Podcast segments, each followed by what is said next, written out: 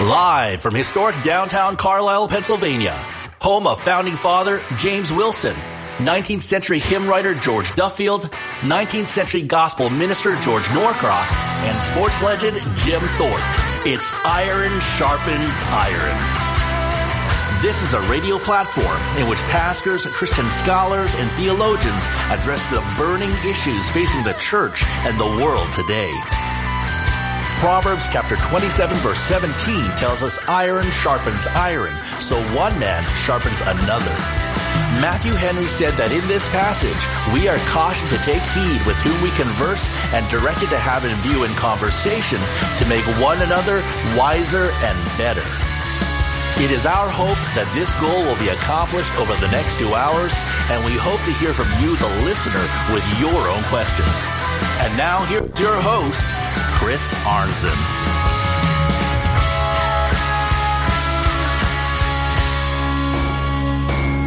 Good afternoon, Cumberland County, Pennsylvania, Lake City, Florida, and the rest of humanity living on the planet Earth who are listening via live streaming at ironsharpensironradio.com. This is Chris Arnzen, your host of Iron Sharpens Iron Radio, wishing you all a happy Tuesday on the seventh day of March 2023. And I am absolutely thrilled to have a returning guest back on this program. One name stands out uh, in the last couple of years uh, where my listeners have most frequently nagged me uh, to get this brother back on the program, and his name is Ray Comfort. He is founder and CEO of LivingWaters.com and an experienced apologist and popular speaker. He's the author of w- over 100 books, including Faith is for Weak People, Anyone But Me, Why Would Anyone Follow Jesus? He's the co host of the award winning TV program Way of the Master, which airs across the globe, and the executive producer of several award winning movies that have been seen by millions, which you can find more about those films at fullyfreefilms.com. Today we're going to be addressing Ray Comfort's latest book, So Many Lions, So Few Daniels Living Without Compromise in a World in Need of Truth. It's my honor and privilege to welcome you back to Iron Sharpens Iron Radio, Ray Comfort. Thank you, Chris. I appreciate you being on uh, me being on your program. Thank you. Oh, it's my pleasure, brother. And uh, tell our listeners. I mean, will, I'll be amazed if there are any listeners who are unfamiliar with you and your ministry. But in the event that there are, because keep in mind, we do have on occasion uh, unbelievers that listen. We even have Muslims who listen and uh, Orthodox Jews on occasion. But uh, tell our listeners about Living Waters. Well, um, I, I, you might notice a slight accent. That's because I was born twice in New Zealand. I've been living in California for, I think, 34 years, coming up to 34 years. Um, I had an itinerant ministry in New Zealand and I established uh, a ministry called Living Waters down there where we made gospel tracts available to the body of Christ. Moved across to the U.S. and uh, in 1989, and things were very quiet for about three years until David Wilkerson called from New York, heard a teaching I do called Hell's Best Kept Secret, asked me to share it with his church, and that opened up doors. And then another well-known ministry uh, asked if he could film the teaching in front of a thousand pastors, and we did. And he screamed to 30,000 pastors, and that opened up more doors for the ministry, which I was thankful for. And then actor Kirk Cameron called just after 2000, uh, 2001, I think it was, and wanted to combine ministries. And then that uh, was birthed our television program called The Way of the Master, which now airs in, I think, 190 countries. It's in its eighth season.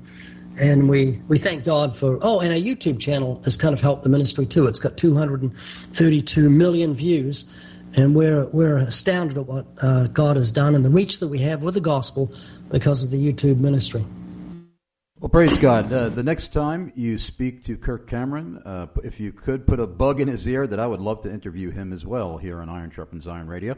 I know that he's going to be speaking somewhere locally with Pete Hegseth of Fox News, and uh, I would love to have Kirk on the program. I've already interviewed Pete Hegseth, but have not had uh, Kirk on the program as of yet. So, how can our listeners watch Way of the Master? Um, by going to livingwaters.com, you can find the television schedule. I think you just click on television program and it gives a schedule in your area. Uh, yeah, that's that's about what you can do. Or just watch, just be waiting for Daystar, and I think it's on 52 networks. Any of those uh, channels and networks do c- carry it. Great. Uh, well, uh, we have a tradition here on Iron Sharpens Iron Radio. Uh, I, I know that you're not a first-time guest. But since the previous time that you were on the program, when you were a first time guest, you could only spend 15 minutes with us that day. So we did not have you give your salvation testimony or a summary of it as we do with uh, first time guests as a custom here on Iron Sharpens Iron Radio. And since you didn't do that the last time, if you wouldn't mind, provide for us a summary of your salvation testimony that would include any kind of religious atmosphere in which you were raised and any kind of providential circumstances or sovereign Lord raised up in your life that drew you to himself and saved you. Yeah, I was a very successful young businessman down in New Zealand, had my own business, my own house and car by the time I was 20. And uh, I thought, what, what's happened next? I really had a, uh, a Solomon experience. I had everything I wanted as a young man and, and began thinking, this is all futile. I'm waiting around to die. We're in, a, we're in a holding cell, big blue roof, good air conditioning, good lighting. But this life is a holding cell. And I remember one night, as I looked at my newlywed wife and thought about the fact of her mortality, I thought, if she dies, I've got nothing to live for. And I remember weeping and crying out, why? Why, why do we have this thing called death, which is what Solomon said? And uh, he says it's all vain because of death. One one thing comes to all. And six months later, I realized that God heard my cry and delivered me from my fears, saved me out of death, and gave me everlasting life. I read the words of Jesus in Matthew 5. You've heard it said by them of old, You shall not commit adultery. But I say to you, whoever looks upon a woman to lust for her has committed adultery already with her in his heart. And I remember thinking, well, I've not committed adultery, but I, when I read about lust, I thought, man, I'm, I'm cooked on judgment day. I'm in, I'm in big trouble.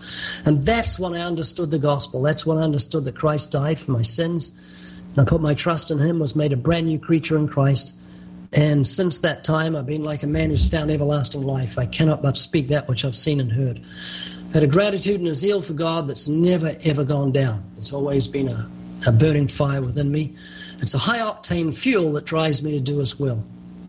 And what were the circumstances involving you uh, really believing that you had a call upon your life to enter into an apologetic ministry? Well, from the moment I got saved, I had a concern for my loved ones, for my neighbors, for strangers.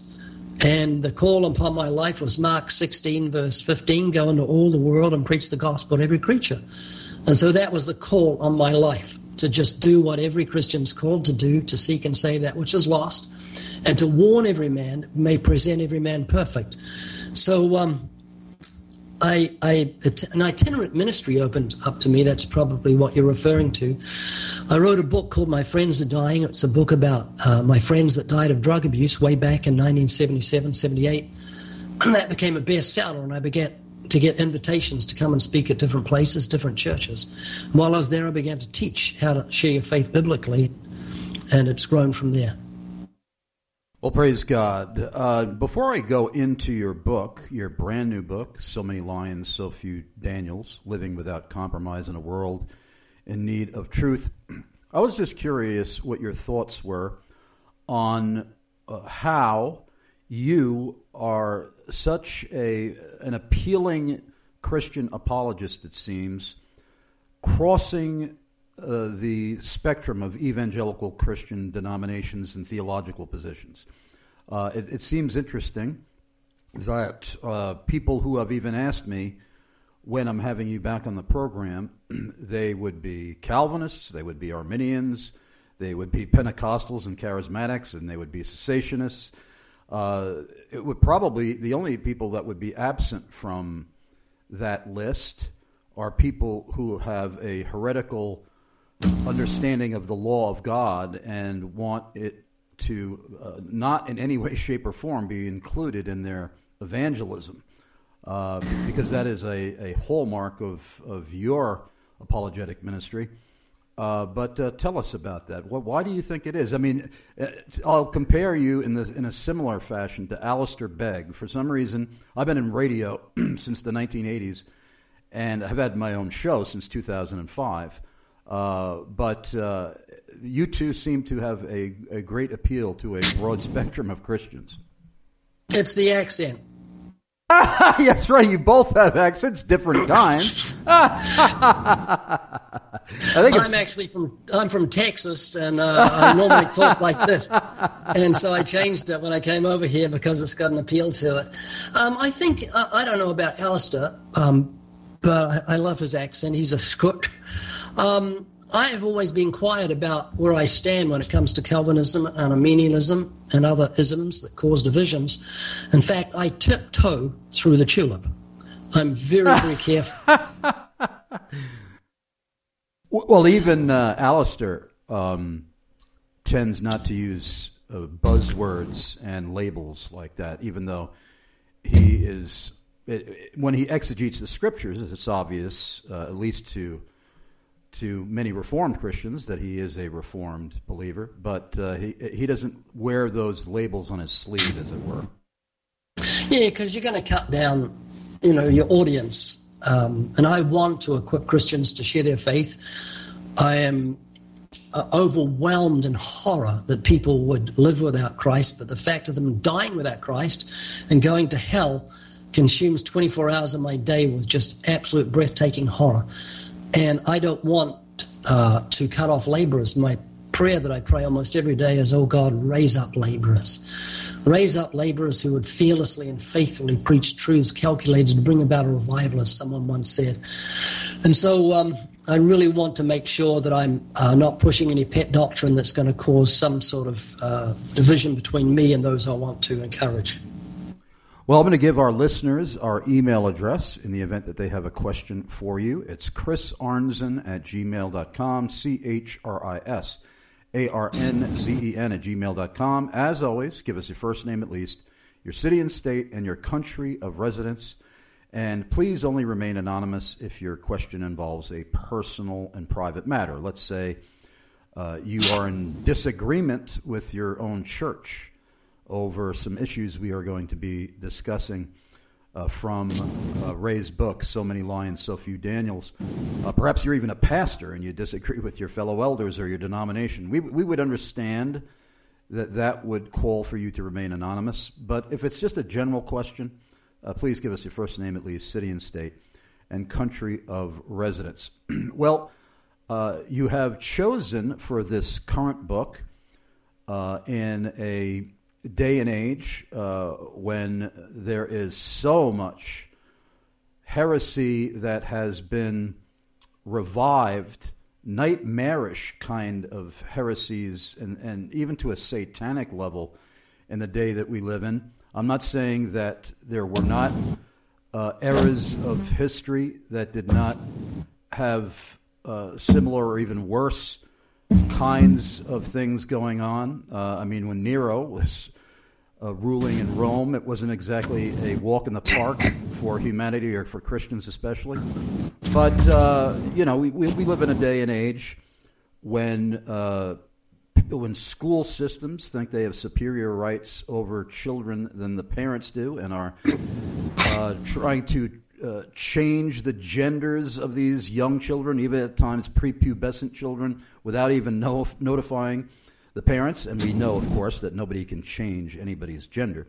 But uh, the the in, infanticide rates that are rising across the world, and where the rhetoric of the pro infanticide folks is no longer uh, we don't know when life begins. No one knows when life begins. And it's no longer that. It's we don't care if we're murdering a baby.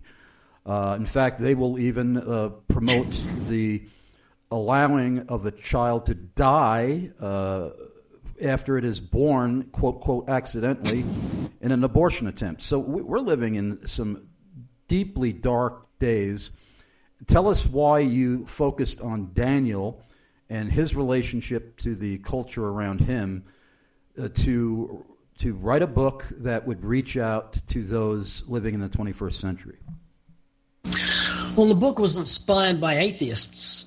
Uh, about a year ago, I saw a T-shirt which said, "So many Christians, so few lions." Wow! And I thought, that's, wow. Yeah, that's what I said. I said it's about as culturally sensitive as so many Jews, so few Nazi ovens, so many blacks, and so few lynching ropes. And I was angry. I thought, how dare they, in a, in a, in a day and age we're supposed to be culturally sensitive, to speak such words of hate?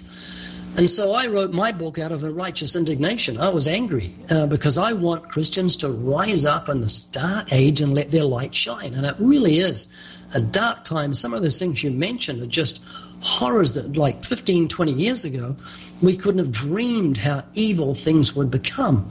Uh, and, and, leaders that would promote it unashamedly. And we're seeing Romans chapter 1. And, and so there are certain keys to reaching these people. We don't want to write them off. We don't want to say, okay, you're an abortionist. I hope you go to hell, or you're homosexual. I hope you go to hell. We don't want to say that. We love these people. We even love our enemies because we're Christians. And we know that truly there, but for the grace of God, go I.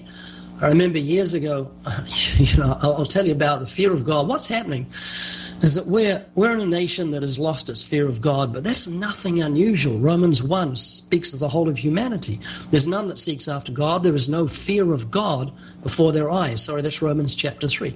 No fear of God before their eyes. And so, how do you reach a generation that doesn't seek after God and has no fear of God before their eyes? Well, you've heard the old cliche or maxim you can lead a horse to water, but you can't make him drink. That's just not true. You can make a horse drink. All you got to do is salt his oats, and he's going to want to drink. And there's a way to salt the oats of the ungodly. There's a way to get people desiring to seek after God and having a fear of God before their eyes. And it's a very simple principle I use. And uh, uh, how long until we go to the break, Chris? Uh, we have about uh, 12 minutes. Oh, 12 minutes before a break. Well, that's good. I can share what I want to share. Um, there's no fear of God before their eyes. And we often, as Christians, say that the fear of God is a reverential fear. It's an awe that we have of God. But I think that's true, but it's much more. And let me tell you why I think it's more than just a reverential fear of God. Jesus said, Fear not him who has power to kill your body and afterwards do no more, but fear him who has power to kill your body and cast your soul into hell. Fear him. So what was he saying? He's saying if someone comes at you with a knife they want to plunge into your chest, don't fear that person as much as you would fear God. That's a pretty heavy thing to say. Don't fear when someone's trying to kill you. Tell you who to fear. You fear God. And let me try and put that in perspective, if I may, or make it make sense because it's hard to reconcile. When I lived in New Zealand, our police force didn't have guns, they had sticks. If someone was naughty, a criminal was naughty, they'd hit him with a stick, and it worked. It worked in England. now, things have changed since that time. Now they use guns. But that gave me an advantage when I came to the US. First time I was open air preaching, and I've been stopped by the police over a dozen times for open air preaching. First time a police officer walked up to me, I looked at him and thought to myself, he's got a gun he can shoot me to death. If I move too quickly, if he thinks his life is in danger, I got it tracked out of my pocket and he thinks it's a gun, he can legally kill me. And so I've never argued with the police. Whenever an officer came up to me, I didn't talk about First Amendment rights. I didn't say to him, You're a servant of the people, do what I say. I just said, Yes or no, sir. What do you want? Want me to move? What can I do? And I've always got on well with the police because I've had that attitude. And it's always been because I know he can kill me. Now that's what Jesus is saying. It's more than a reverence I have for the police, it's a knowledge they can kill me. That's what Jesus was saying when he said, Fear not him who has power to kill your body, and afterwards do no more but fear him has power to kill your body and cast your soul into hell. That's more than a reverential fear. Let me show you how it works. The Bible says Jesus was heard in that he feared. The fear of God is the beginning of wisdom. Um, and uh, it, it, means so much to me in the sense that when I was a 16 year old, four years or six years before I became a Christian, I had a very personal experience I'll share with you. I found myself as a 16 year old unsaved young man with hormones kicking in long grass at night with a female who was 16 and gorgeous. This was outside a dance, in the back, back of a dance hall. And as we lay there, my intentions were not honorable. But she said something, only five words, that rocked me. that put the fear of God in me. And all she said was this as we lay there You know what? God's watching us. And I stood to my feet and I said, Oh, yeah, okay, well, let's go back inside. It was like a bucket of ice water was dropped on me from the heavens. And I look back and I say, Oh, thank God for his fear, because that was the fear of the Lord that she put in me. And the Bible says, Through the fear of the Lord, men depart from evil. I departed from evil. I could have got her pregnant. I could have shamed her family, shamed my family. I even instigated an abortion. And I didn't because the fear of the Lord brought me to my senses. And I still have that fear, that more than a reverential fear. And it's that fear that keeps me from looking at the uh, pleasure of pornography. It's that fear that stops me listening to gossip. Through the fear of the Lord, men depart from evil. And that's a healthy fear. And that's what's missing from the lives of many professing Christians. I mean, you talk to them, how they talk, they'll say, you know, I've got a, a pornographic problem. I've got a problem with porn. No, you don't. You have a problem with a lack of the fear of God. And I say, Would you ever read pornography and look at pornography at the front of a church?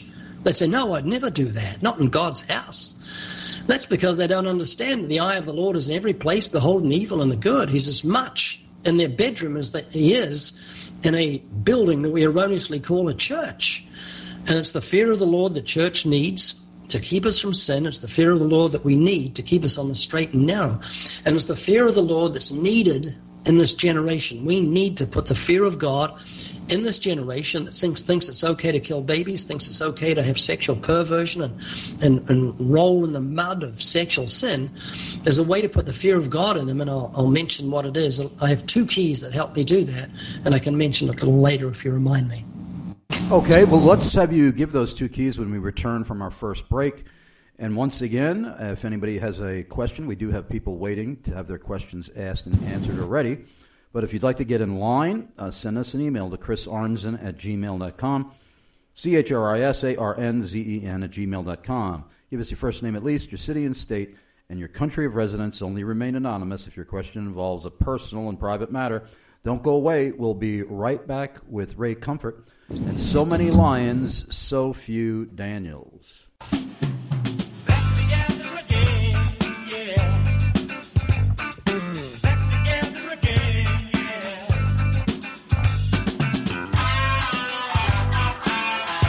James White of Alpha Mega Ministries here. I'm very excited to announce that my longtime friend Chris Arnzen of Iron Sharpens Iron Radio and I are heading down to Atlanta, Georgia again for the G3 National Conference. That's Thursday, September 21st through Saturday the 23rd on a theme that I have been preaching, teaching, writing about, and defending in live public debates for most of my life the sovereignty of God.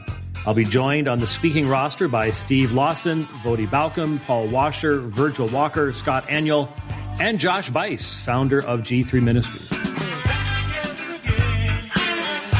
And there's more great news. Chris Arnzen of Iron Sharpens Iron Radio can get you a 30% discount off the registration fee. Go to g3min.org. That's g3min.org and enter promo code G3ISIR.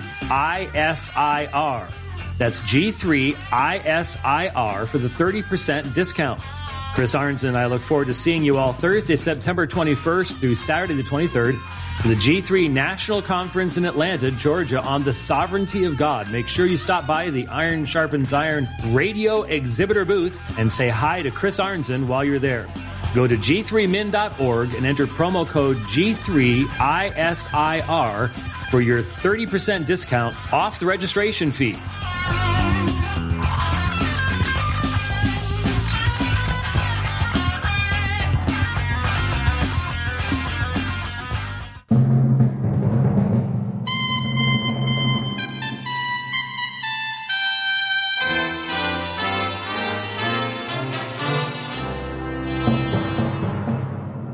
Hi, I'm Brian McLaughlin, president of the SecureCom Group and an enthusiastic supporter of Chris Arnzen's Iron Sharpens Iron radio program. The SecureCom Group provides the highest level of security, closed circuit television, access control, and communication systems for Manhattan's top residential buildings, as well as churches, commercial properties, municipalities, and more.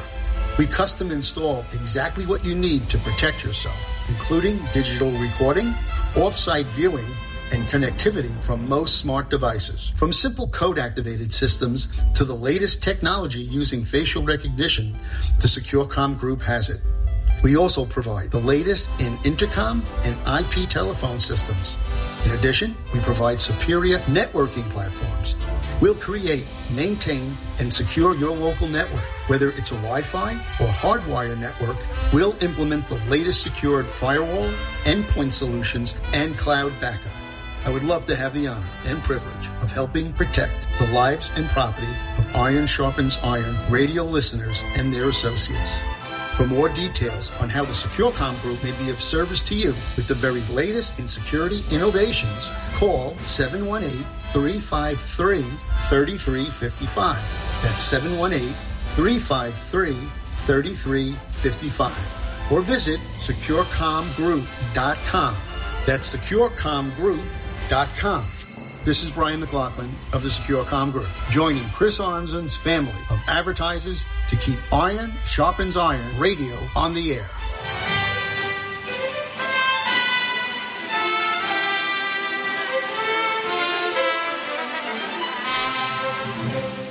Puritan Reformed is a Bible believing, kingdom building, devil fighting church. We are devoted to upholding the apostolic doctrine and practice preserved in Scripture alone. Puritan Reformed teaches men to rule and lead as image bearing prophets, priests, and kings. We teach families to worship together as families. Puritan is committed to teaching the whole counsel of God so that the earth will be filled with the knowledge of God as the waters cover the sea. We sing the Psalms, teach the law, proclaim the gospel, make disciples, maintain discipline, and exalt Christ. This is Pastor David Reese of Puritan Reformed in Phoenix, Arizona. Join us in the glorious cause of advancing Christ's crown and covenant over the kings of the earth. Puritan Reformed Church. Believe, build, fight. PuritanPHX.com. Prince of Preachers, Charles Haddon Spurgeon, once said, Growing a beard is a habit most natural, scriptural, manly, and beneficial. Grace and peace to all the Iron Sharpens Iron listeners. This is Tony with thestandardbeardcare.com. Try thestandardbeardcare.com is a Christ exalting, better known and simple name in beard care. So if you have a beard, know a guy with a beard, or ladies if you're married to a man with a beard, head over to thestandardbeardcare.com. Check out the vast array of all natural, handcrafted products to make that beard scriptural, manly, and beneficial. And when you do so, you will help to support Iron Sharpens Iron Radio. When you use the promo code IRON at checkout, you will receive free shipping to anywhere in the lower 48, and 10% of your donations will go back to Chris Arnzen and Iron Sharpens Iron Radio. So head over to thestandardbeardcare.com where the standard is the standard.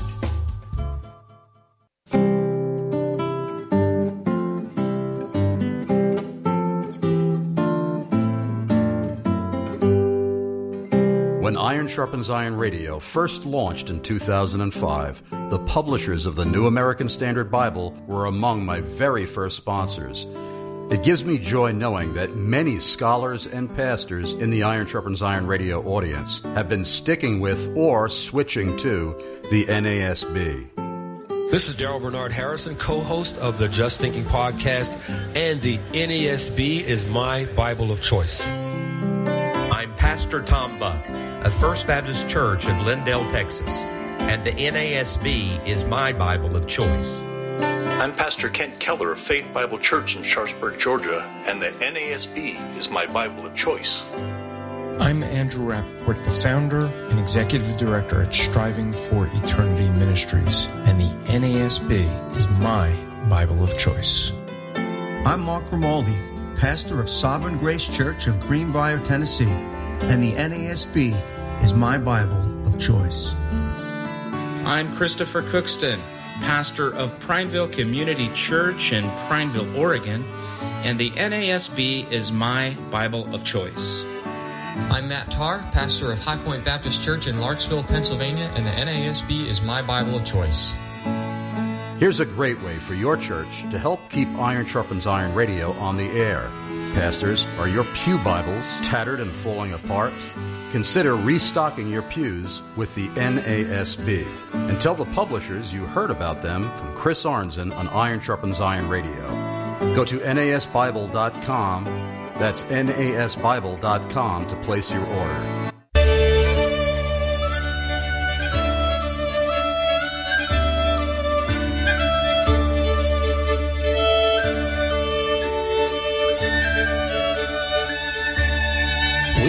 Iron Sharpens Iron Radio praise God for the generous monthly financial support of Royal Diadem Jewelers, educated by and affiliated with the American Gem Society, Jewelers of America, and the Gemological Institute of America.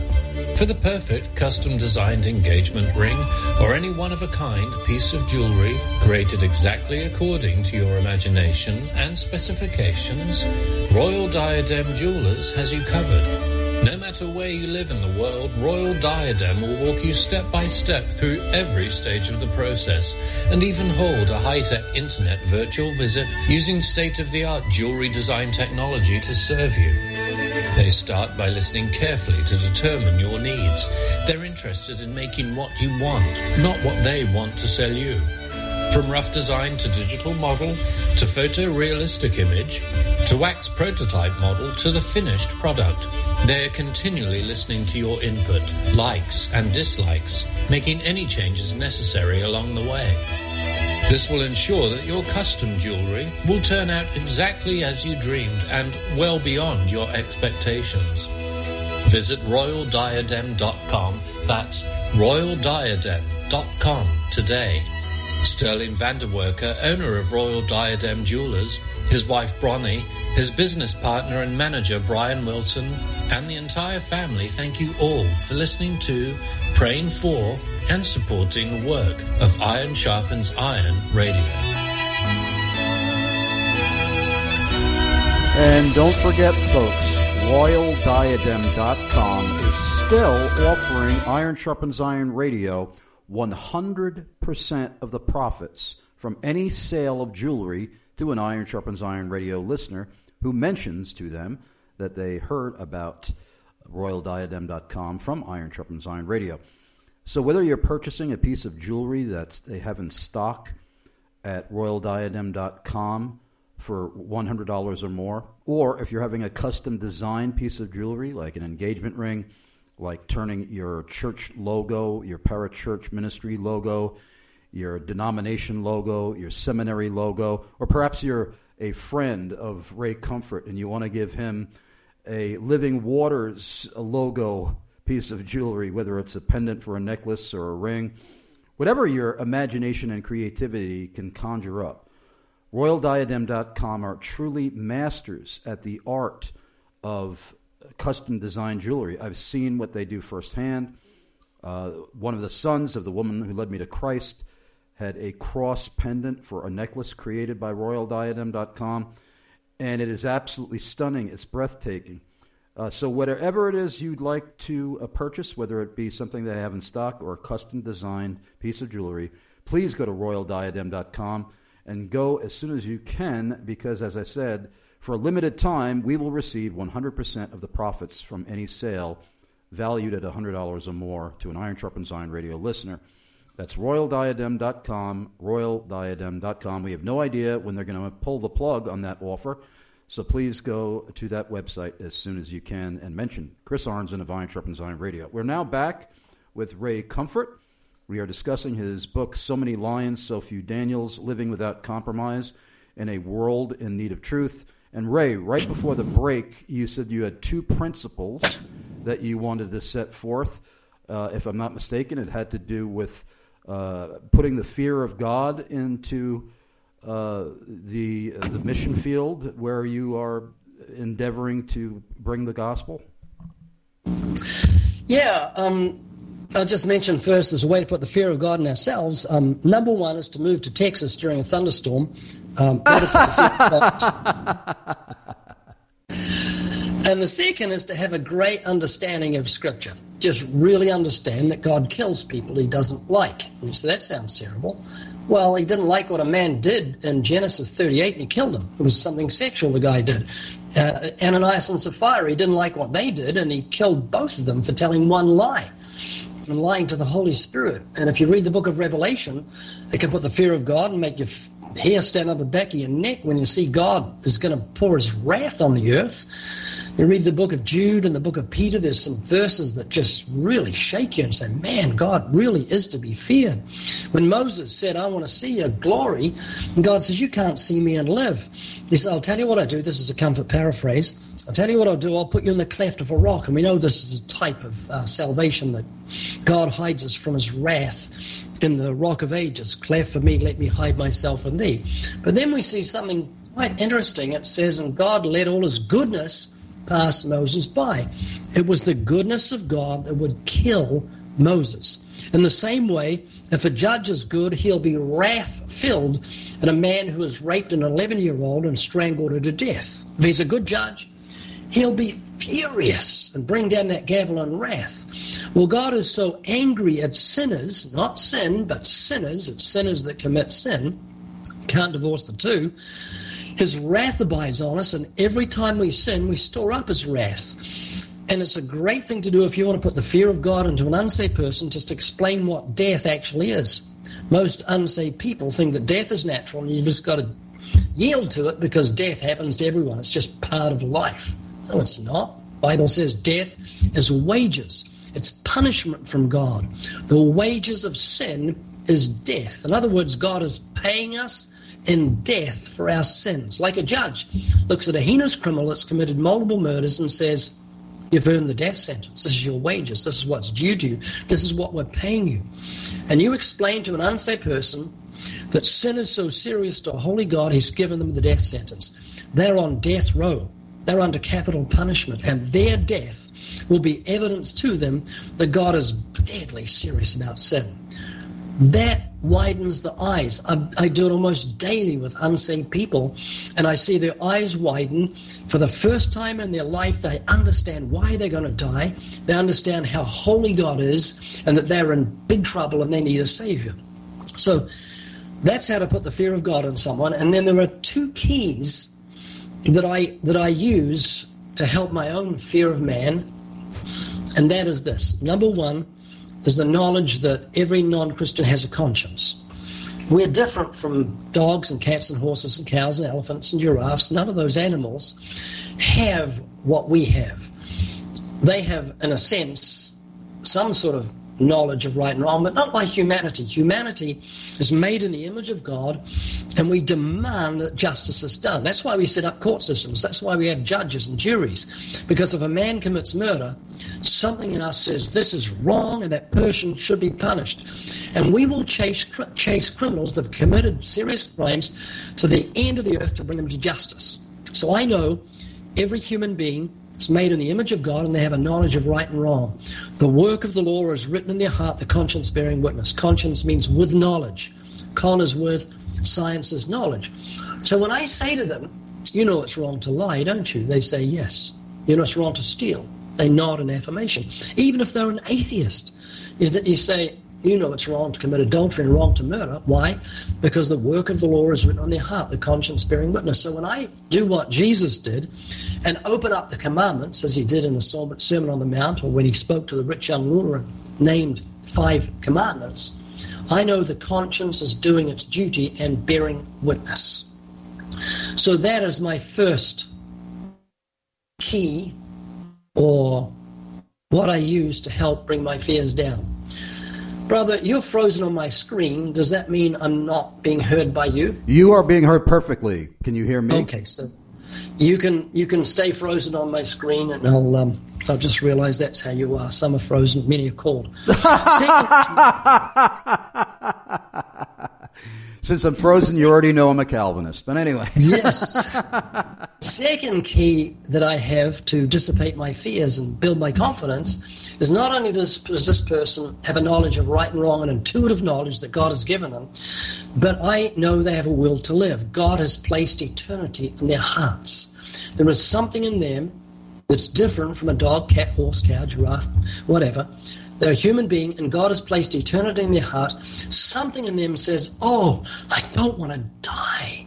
It's their will to live. In fact, Hebrews 2, verse 14 and 15 tells us that every human being is haunted all their lifetime by the, by the um, fear of death. The fear of death haunts them. It's always on their shoulder. The Grim Reaper, Grim Reaper is waiting to cut them down, and they know it.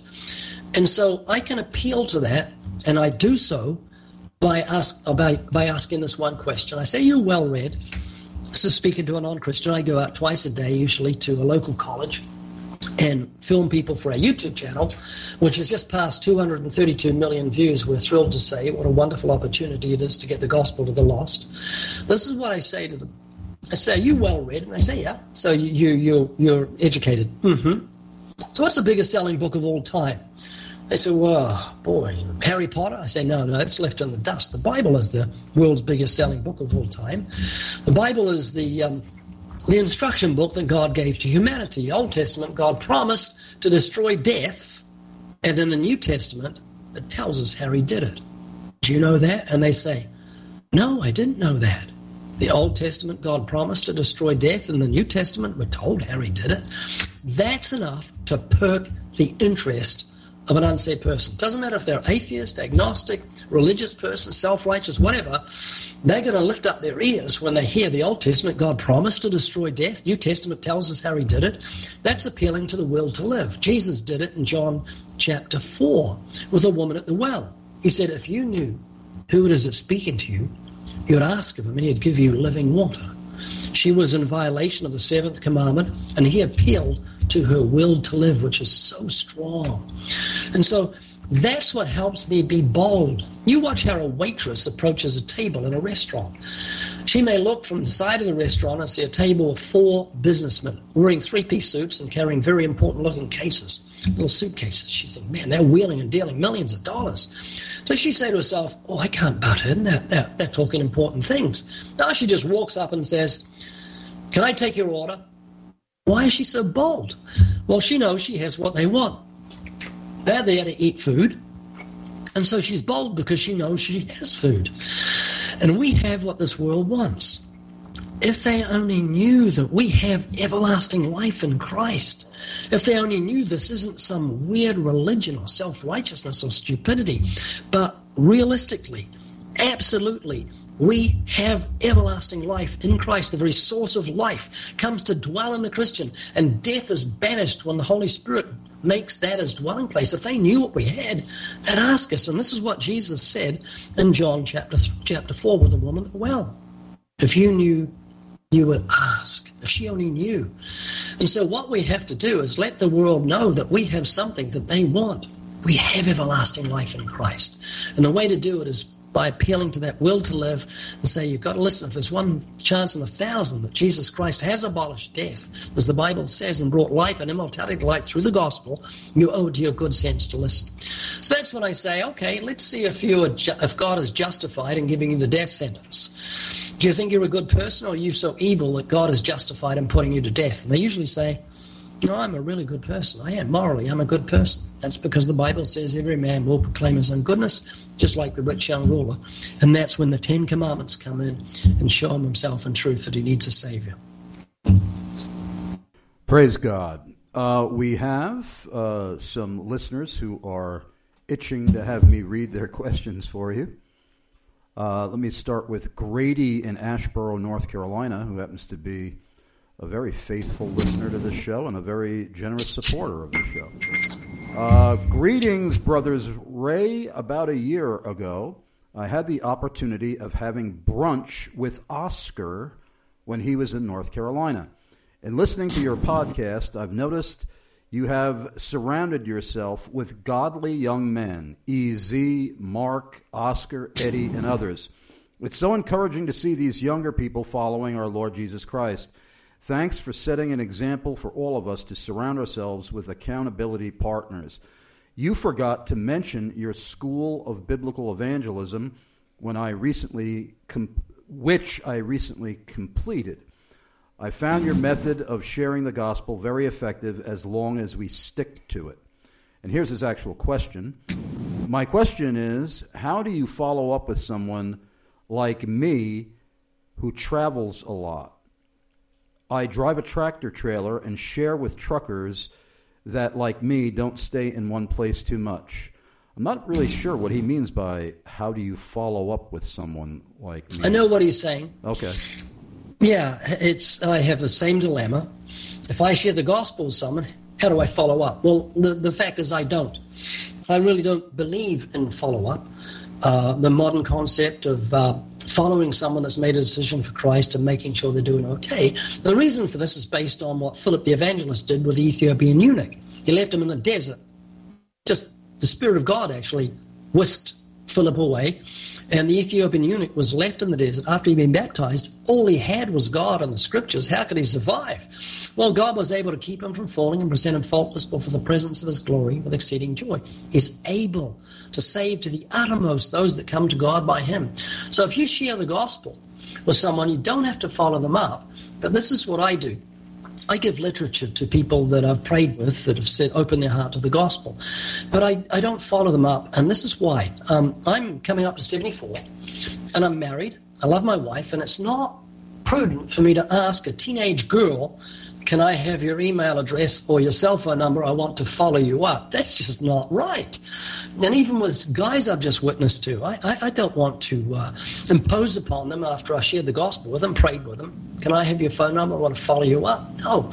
I give them. Uh, a book I've written called Scientific Facts in the Bible, which gives credibility. It's 101 scientific facts or facts that'll uh, give you credibility or give the scriptures credibility in your eyes. And they, they were delighted to receive that. I give them another little booklet called Save Yourself Some Pain, which is eight principles of Christian growth, water baptism, fellowship, etc. And then I give them something else. It's a Gospel of John that's shaped like uh, a bundle of 100 million hundred hundred dollar bills, and they're delighted with that. So I say that's God's love letter to you. That little booklet will help you grow in your faith, and that the other one will burst your faith in God's word. So that's what I do, and that's what uh, our friend can do, Grady. Guess what, Grady? You have won a free copy of So Many Lions, So Few Daniels, Living Without Compromise in a World in Need of Truth by our guest Ray Comfort, Comfort Compliments of Baker Books and compliments of Cumberland Valley Bible Book Service, cvbbs.com, who will ship that book out to you free of charge. Uh, let's see here. We have Arnie in Perry County, Pennsylvania, who wants to know Is there any significant difference that you have recognized from the mission fields of the United States and the mission fields of New Zealand? No, not at all. Um, New Zealand isn't as saturated with the gospel as the United States is. I remember Paris Reidhead once said if he had his way, he'd have a moratorium with preachers and tell them to preach the righteousness of God, the holiness of God, the justice of God, the wrath of God for two years. And then he said, don't mention John 3:16. Don't even don't even mention it. Just when it comes to it, whisper the gospel. Because America is gospel hardened. Almost everybody I speak to says, "Yeah, John three sixteen. Yeah, I, have given my heart to Jesus. I've been born again six times." America's been saturated with the gospel. New Zealand isn't. So there was that difference. I think New Zealand had one Christian radio station when I was there, uh, Radio Rhema, and it took 13 years to get a license. Wow. Last time I checked, there was like 5,000, I'm not sure, Christian radios. Wow. There's huge amount of anyway. Not that might be Christian bookstores, but I know America is, is is kind of become gospel hard. There is that difference.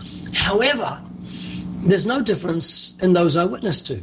Everyone has a conscience. Everyone has a will to live.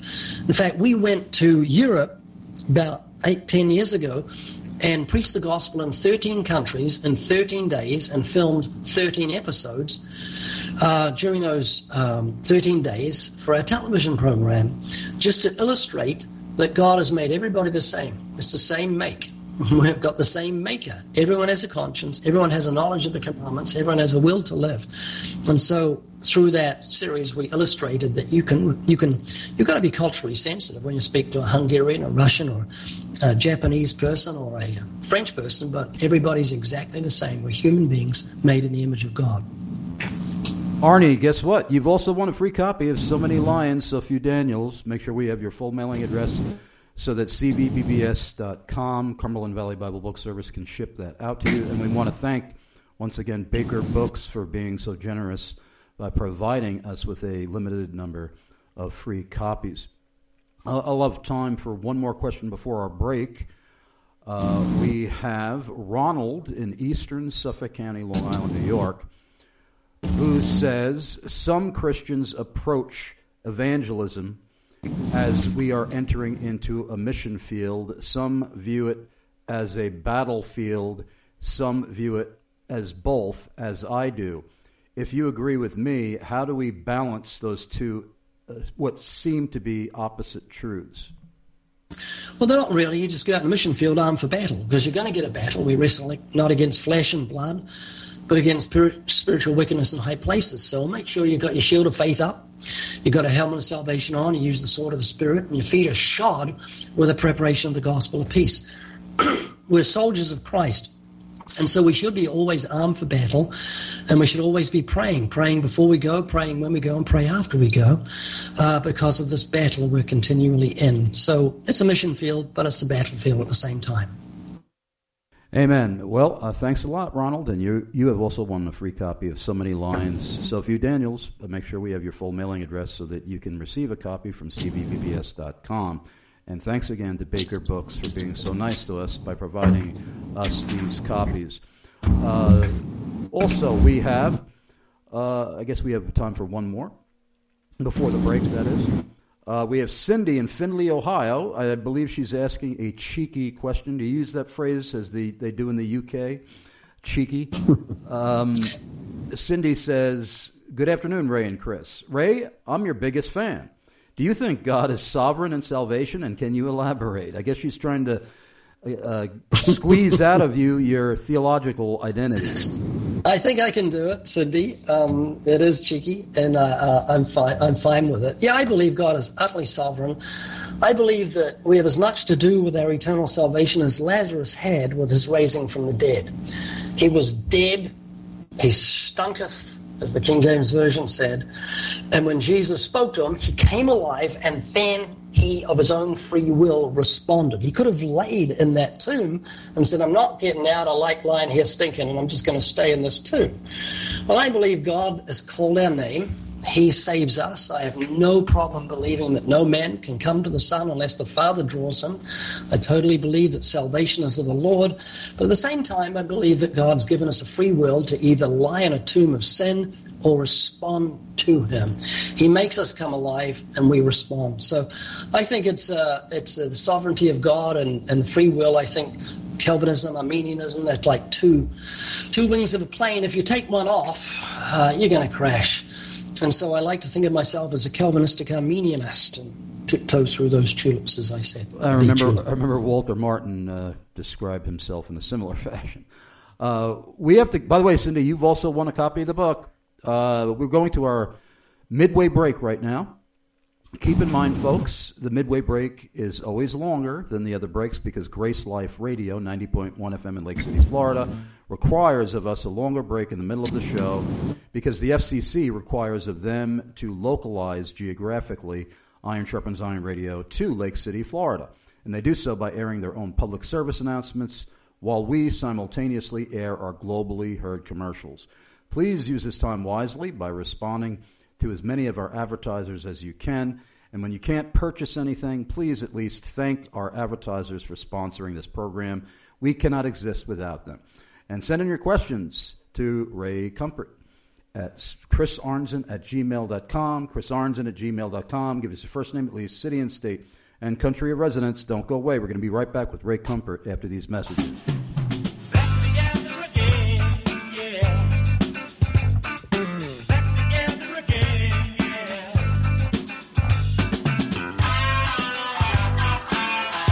James White of Alpha Omega Ministries here. I'm very excited to announce that my longtime friend Chris Arnzen of Iron Sharpens Iron Radio and I are heading down to Atlanta, Georgia again for the G3 National Conference. That's Thursday, September 21st through Saturday the 23rd on a theme that I have been preaching, teaching, writing about, and defending in live public debates for most of my life the sovereignty of God. I'll be joined on the speaking roster by Steve Lawson, Voddie Baucham, Paul Washer, Virgil Walker, Scott Aniol, and Josh Buice, founder of G3 Ministries. And there's more great news. Chris Arnzen of Iron Sharpens Iron Radio can get you a 30% discount off the registration fee. Go to g3min.org. That's g3min.org and enter promo code G3ISIR. That's G3ISIR for the 30% discount. Chris Arnzen and I look forward to seeing you all Thursday, September 21st through Saturday the 23rd for the G3 National Conference in Atlanta, Georgia on the sovereignty of God. Make sure you stop by the Iron Sharpens Iron radio exhibitor booth and say hi to Chris Arnzen while you're there. Go to g3min.org and enter promo code G3ISIR for your 30% discount off the registration fee.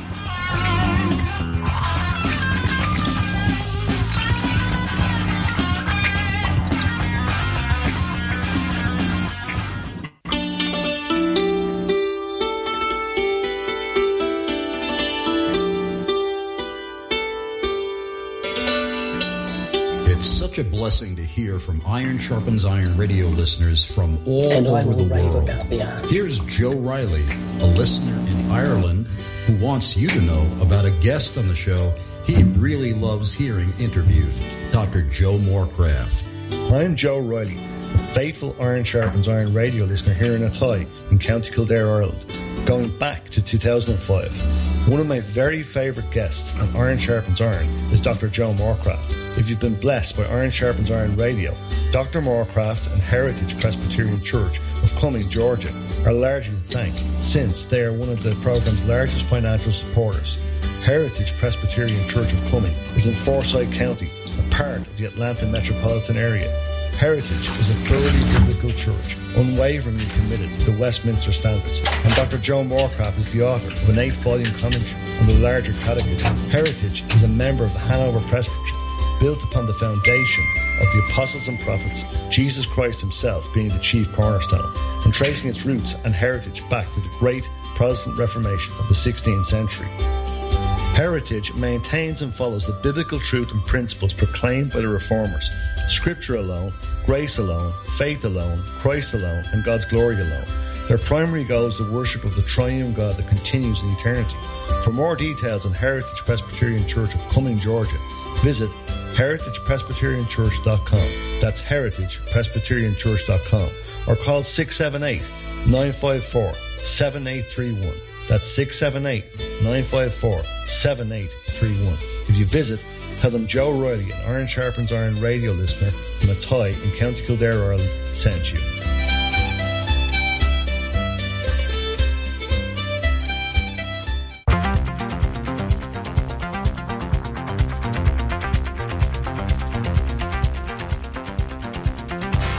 Near retirement or thinking about retiring, you probably have questions. How do you make your savings last? How much should you take out and when? You're ready for retirement, but are your finances? Art Amundsen, an Edward Jones financial advisor, can help you build a strategy to help make sure your finances keep up with your long term needs. Do what it takes to get there. Now it's time to make the most of retirement. Visit edwardjones.com. That's edwardjones.com or call 717 258 4688. 717 258 4688. We here at Iron Sharpens Iron Radio are forever grateful for the generous financial support of Art Amundsen, Edward Jones financial advisor in Carlisle, Pennsylvania. Call 717 258 4688 today.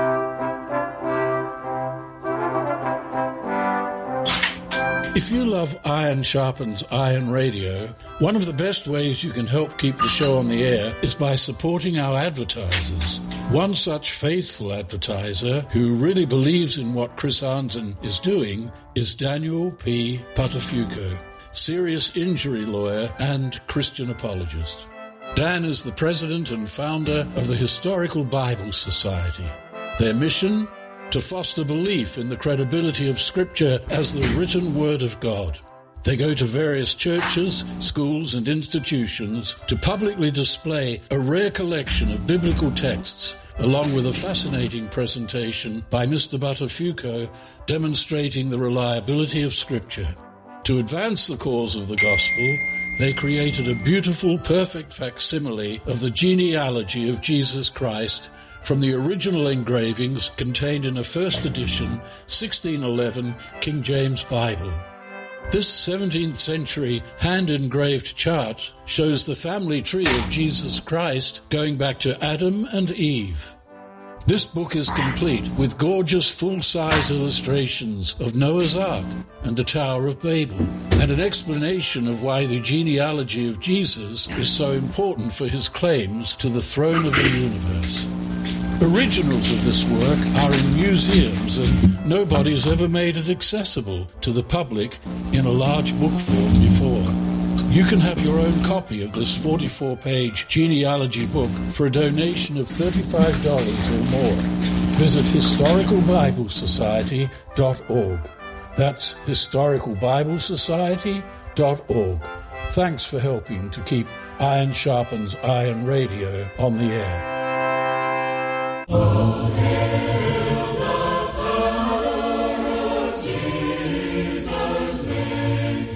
This is Pastor Bill Sasso, Grace Church at Franklin, here in the beautiful state of Tennessee.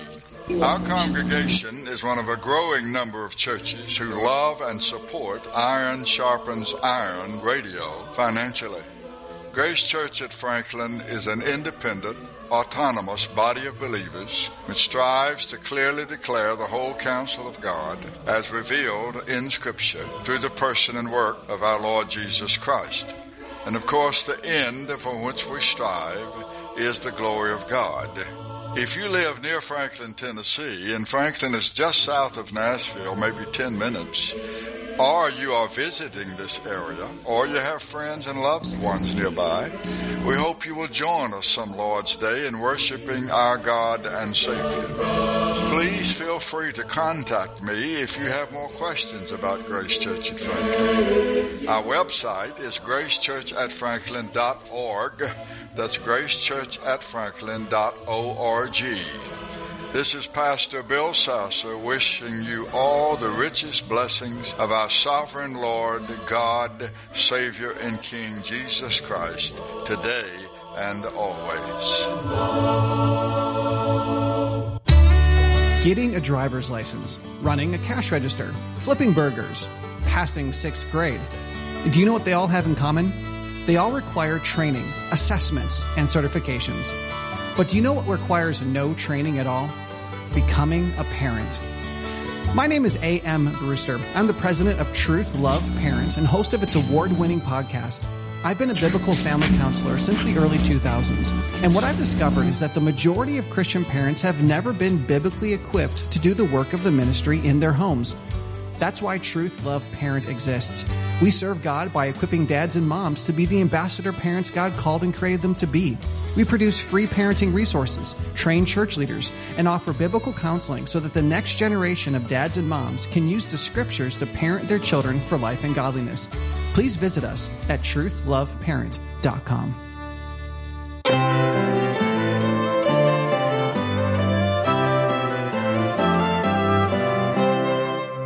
Iron Sharpens Iron Radio first launched in 2005, the publishers of the New American Standard Bible were among my very first sponsors. It gives me joy knowing that many scholars and pastors in the Iron Sharpens Iron Radio audience have been sticking with or switching to the NASB. I'm Dr. Joseph Pipa, President and Professor of Systematic and Homiletical Theology at Greenville Presbyterian Theological Seminary in Taylor, South Carolina. And the NASB is my Bible of choice. I'm Pastor Chuck White at the First Trinity Lutheran Church in Tonawanda, New York, and the NASB is my Bible of choice. I'm Pastor Anthony Mathenia of Christ Church in Radford, Virginia, and the NASB is my Bible of choice. I'm Pastor Jesse Miller of Damascus Road Christian Church in Gardnerville, Nevada, and the NASB is my Bible of choice.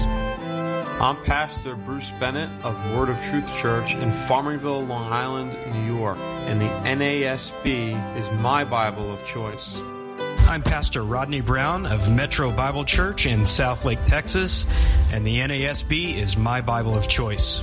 I'm Pastor Jim Harrison of Red Mills Baptist Church in Mahopac Falls, New York, and the NASB is my Bible of choice.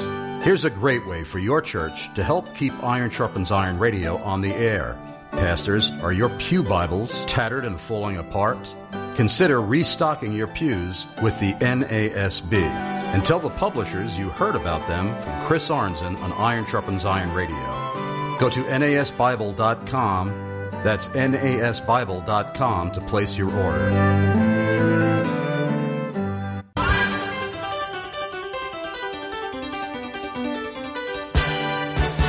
I'm Dr. Tony Costa, Professor of Apologetics and Islam at Toronto Baptist Seminary.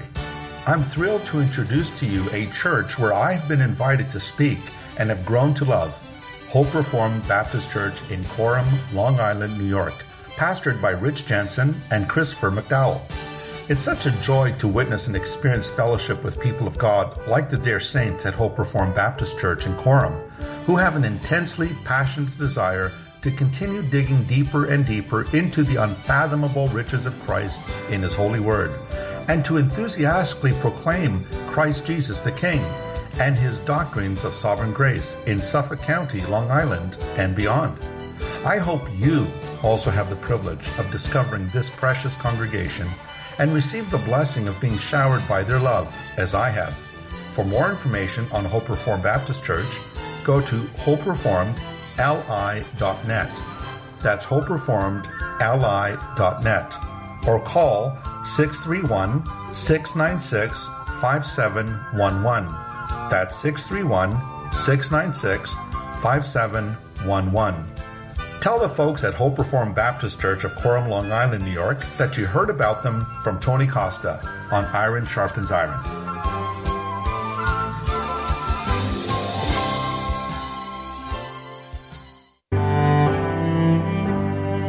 Charles Haddon Spurgeon once said, Give yourself unto reading.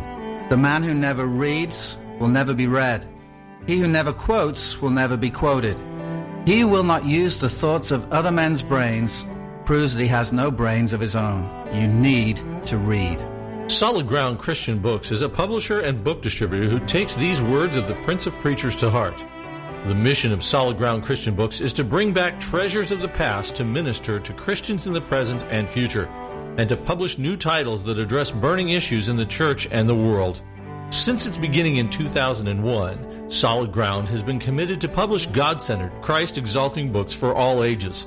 We invite you to go treasure hunting at solid ground books.com. That's solid-ground-books.com and see what priceless literary gems from the past or present you can unearth from Solid Ground. Solid Ground Christian Books is honored to be a weekly sponsor of Iron Sharpens Iron Radio. And please, folks, always remember to make solid-ground-books.com your very first stop for all of your gift-giving needs. They bring back into print and also publish for the first time nothing but the finest in Christian literature dating back to the Protestant Reformation and extending forward to our modern day, including such contemporary authors as Dr. James R. White of Alpha and Omega Ministries. So visit solid-ground-books.com frequently, purchase generously, always mention that you heard about them from Chris Arnzen on Iron Sharpens Iron Radio. Before I return to Ray Comfort, our guest today, who is discussing his new book, So Many Lions, So Few Daniels Living Without Compromise in a World in Need of Truth, published by Baker Publishing. Uh, we just have uh, some other very important announcements to make. First of all, if you love this show, folks, and you do not want it to disappear from the airwaves, I'm asking you please to go to ironsharpensironradio.com, click support, then click click to donate now. You can donate instantly with a debit or credit card in that fashion. If you prefer snail mail, mailing a physical check to a physical address, there will also be a physical address that appears on your screen when you click support at ironsharpensIronRadio.com, where you can mail those checks made out to Iron Sharpens Iron Radio. If you want to advertise with us, whether it is your church, parachurch ministry, business, or perhaps it's just a special event, uh, please send me an email to chrisarnzen at gmail.com and put advertising in the subject line. As long as whatever it is you desire to promote is compatible with what we believe here, you don't have to believe identically with me, but you need to be promoting something that's at the very least compatible with what I believe, then please send me an email to chrisarnzen at gmail.com and put advertising in the subject line. We are just as much in urgent need of your advertising dollars as we are in your donations. Also, folks, please remember I never want any listener in my audience to cut into the giving that they have set aside for your own church where you are a member in order to give us a financial gift. Never do that, please. And also, if you're really struggling to survive and make ends meet, please wait till you are financially stable and back on your feet before you send us a financial gift. Two things that are very clear in the Bible about finances is that we are commanded to provide for our churches and our families, and providing for my radio show is obviously not a command of God. But if you love the show and you don't want it to disappear, you have extra money in the bank collecting interest above and beyond your ability to obey those two commands I mentioned, providing for church and family. You have extra money for benevolent, recreational, and trivial purposes. Well, please share some of that money with us if you, indeed you love the show and don't want us to disappear. Go to ironsharpensironradio.com, click support, then click click to donate now.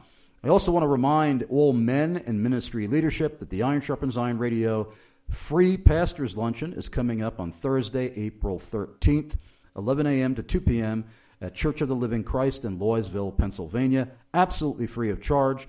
Not only will you be able to hear two excellent speakers proclaim the Word of God and special messages intended to encourage men in the ministry.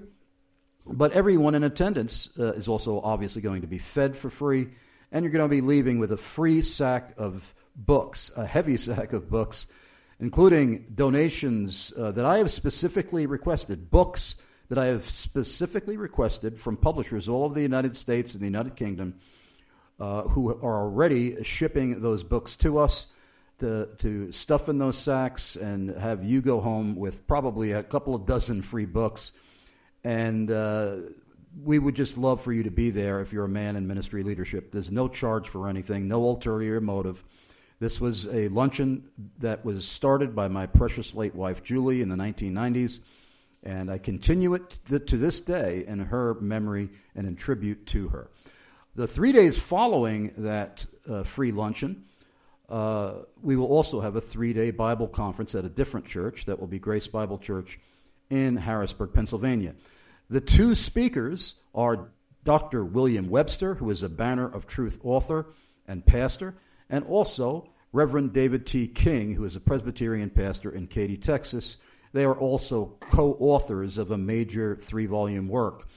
Uh, so we hope that you will join us not only for the free luncheon, but the free three day Bible conference. Unlike the luncheon that is only open for men and ministry leadership, the three day Bible conference is open to everyone men, women, and children.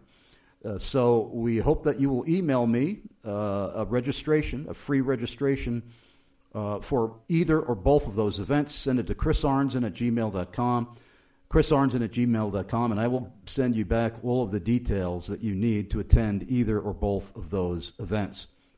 Finally, if you are not a member of a Christ honoring, biblically faithful, theologically sound, doctrinally solid church, no matter where on the planet Earth you live, I have extensive lists spanning the globe of biblically faithful churches, and I've helped many people all over the world find churches that are solid and sound and Christ honoring, sometimes within just a couple of minutes from where they live. And if you are without a church home, that may be you too no matter where on the planet you live. Send me an email to chrisarnzen at gmail.com and put I need a church in the subject line. That's also the email address where you could send in a question to Ray Comfort on his book, So Many Lions, So Few Daniels Living Without Compromise in a World in Need of Truth. Uh, Ray, uh, why don't you continue on with a couple more points on how we uh, can or should imitate Daniel in this uh, world in need of truth? uh, by living for Christ without compromise. And then after you uh, share a little bit more content from your book, I will go to some more listener questions. Yeah, I, would like to um, share a couple of principles that would be helpful when it comes to the subject of abortion or the subject of homosexuality or other things that are contentious issues that tend to get the lion showing their teeth, I know that when I became a Christian, I became pro life in a split second. The moment I was born again, I, I, abortion was abhorrent to me. The moment I was born again, uh, I, I knew what was right and wrong. One man, one woman. Why? Because God has written His law upon my heart, and He causes me to walk in His statutes. And so, what we've got to remember is our greatest weapon when it comes to these social issues is not to argue, pe- argue with people about them, but to preach the gospel as Jesus commanded us to, because that's the answer. See, our, our, our agenda is not to create a society where there's harmony. So, we go back to the 1950s when you didn't lock your, your car door or your house door, everybody was living in harmony. Most people believed in God. The Ten Commandments were upheld as a rule to live by. Not saying the whole nation was Christian, but there was a fear of God, a semblance of the fear of God within the nation. We don't want to return America back to that state so we're all living in harmony and there's no contention, but everyone's going to hell. Our agenda is to make sure that we proclaim the gospel to every creature. And when someone comes to Christ, the fruit of that will be that they will love the things that God loves and hate the things that God hates. And that's the train, or that's the, that's what follows. That's the carriages that follow the train of the gospel. So never forget your agenda is to go into all the world and preach the gospel to every creature. And often I touch on the subject of homosexuality or touch on the subject of abortion with people, but it's always with the train of the gospel going first. Praise God for that. Um, we have an anonymous listener who says earlier in the program you mentioned that the belief that death is just a natural part of life is a heretical idea. How do we approach those tender and delicate situations where we have a loved one who is dying of a terminal disease with hospice care? In the home, or perhaps they are in a hospice facility. One of the hallmarks, it seems to me, from what I've experienced of hospice, is that most hospice workers say that very thing to those in their care who are dying that death is just a part of life, and that they should not fear it, and that they should just embrace it, no matter what spiritual condition they may be in, because many of these people are not Christians themselves or have a false spirituality. How do you approach the situation? How bold should we be with hospice workers when they are telling our loved ones who are dying this lie?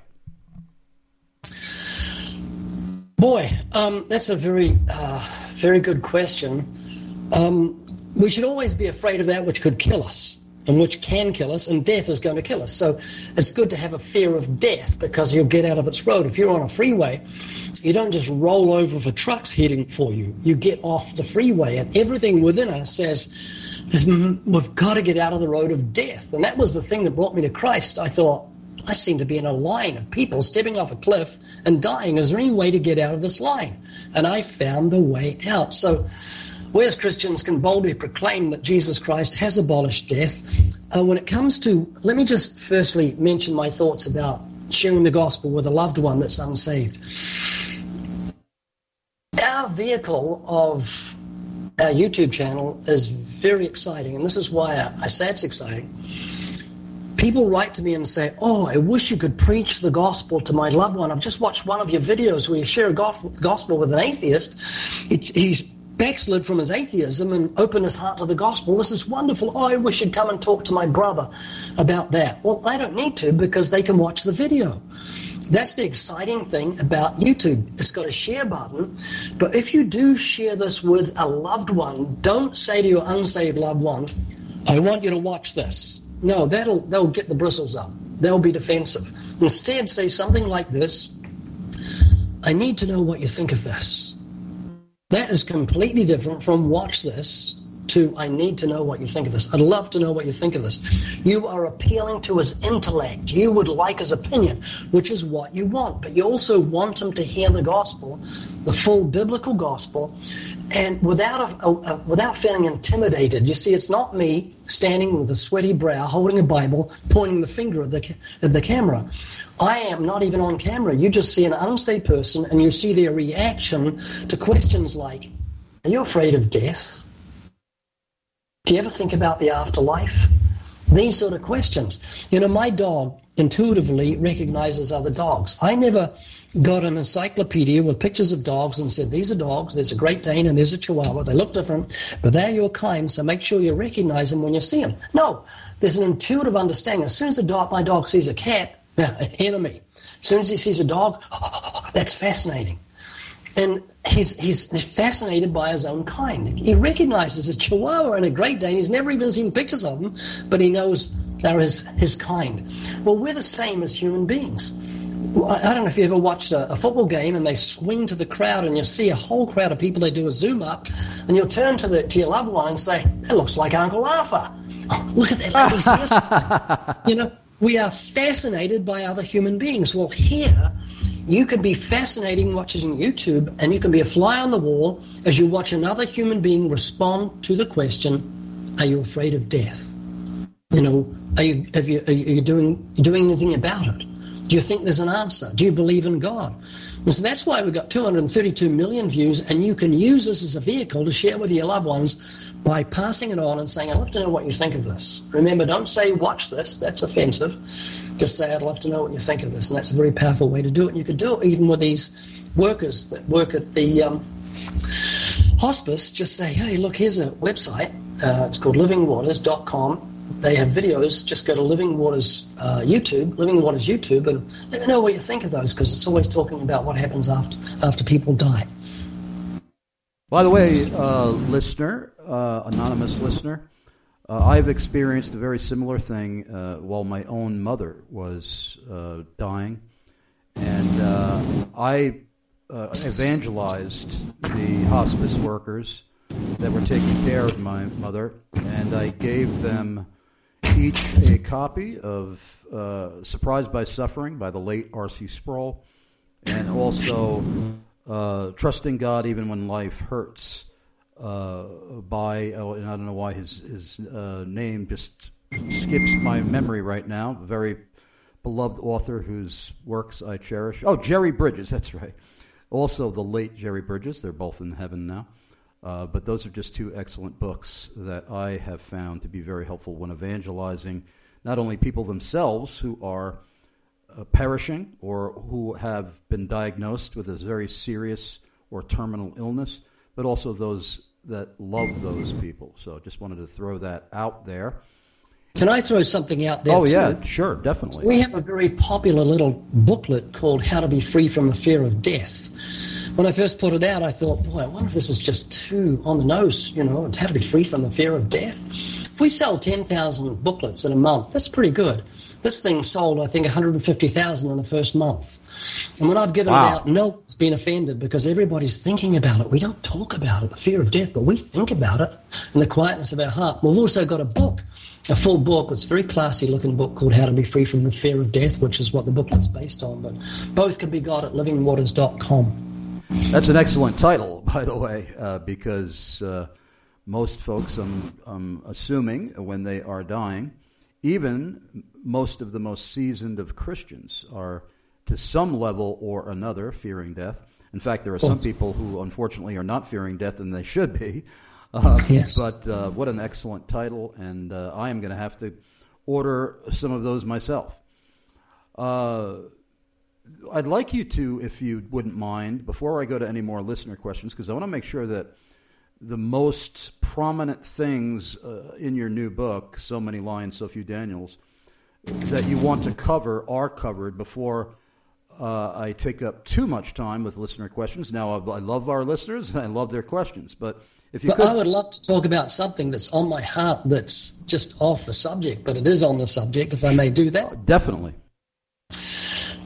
Yeah, about uh, six months ago, I began thinking about the coronation of King Charles and how on the May on May the sixth, during the church service, he's going to reach out and put his hand on the Bible and swear before God to uphold the biblical truth of salvation by grace through faith without works. He's going to be given two swords during this church service, the coronation church service in Westminster Abbey, two swords, or three swords, but one is a blunt sword, the sword of mercy.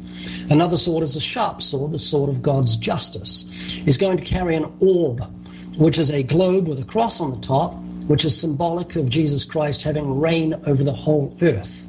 He's going to wear a robe, which is symbolic of the robe of righteousness. He's going to have a crown with four crosses on the top placed on his head. He's going to be anointed with oil, symbolic of the Holy Spirit coming upon him.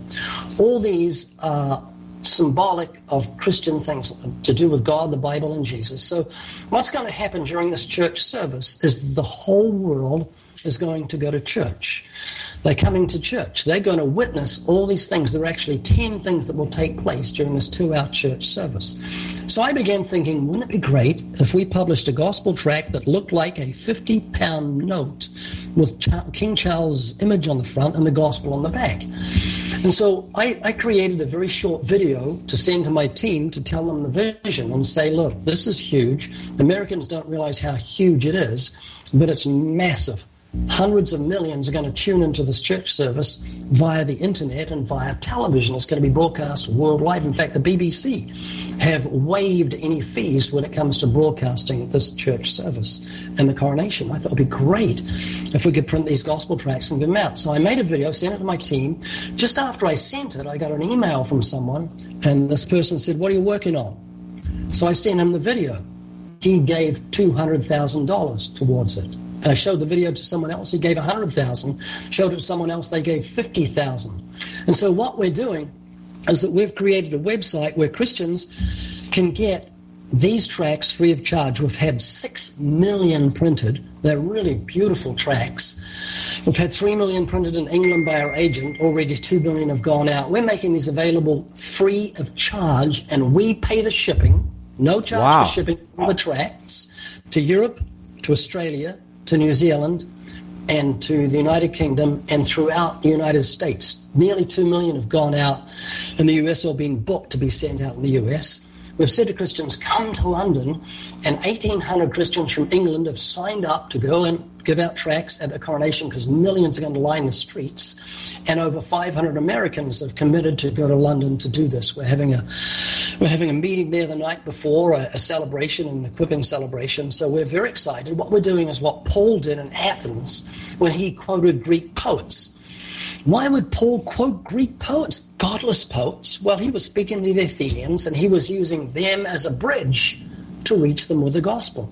That's all we're doing with this coronation. We don't think Prince Charles is, or King Charles is a godly man or anything like that.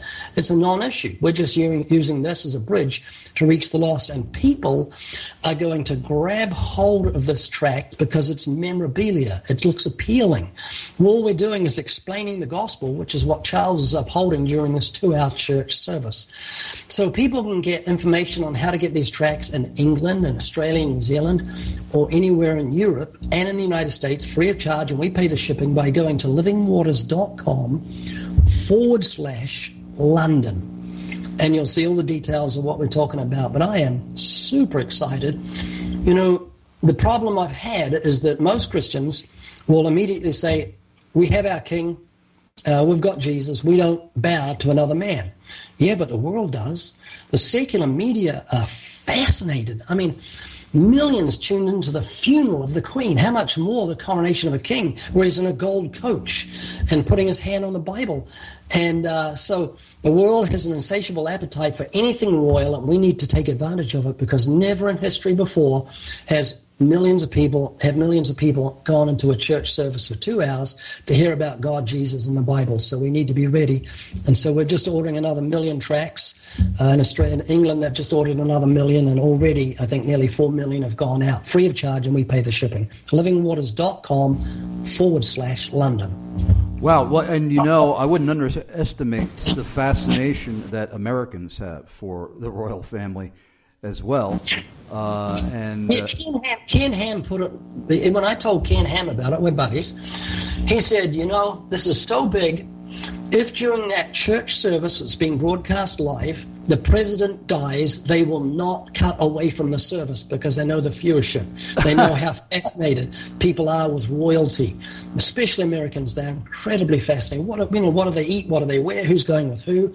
Well, how much more will they tune into the crowning of a king? And as I said, he's going to carry a scepter like David carried, like Solomon carried. He's going to be in a gold coach with people calling out, God save the king, as they did with David and Solomon. So this is tremendously fascinating for the world, and it's a great, unprecedented opportunity for Christians.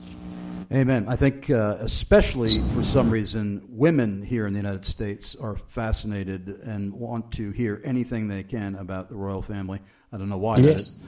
Um, well, you've already said that you don't believe uh, King Charles is a godly man. What about his mom?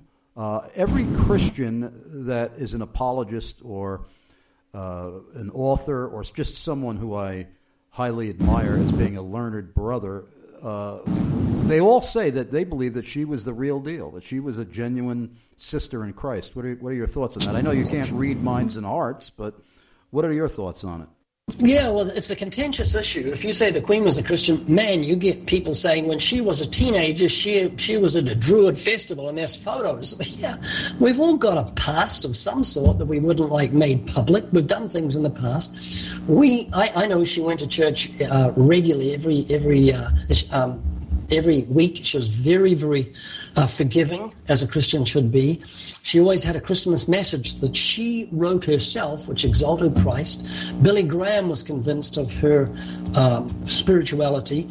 And even if she was a, a, like an Anglican Christian, and I know there are many that are what call, uh, called Christmas and Easter Christians, where they've got a, a semblance of faith in Jesus as an historical figure, even though that may have been the case, we just don't know. We don't know what happened to her in her last six months of her life when she's that old.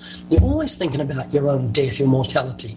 So we don't know if she's reading the scriptures daily and crying out to God and having a repentant heart. So I think when it comes to people's salvation, uh, we've got to be very careful. We don't say, look, she's in hell because she was at a Druid festival when she was a teenager. Crazy stuff.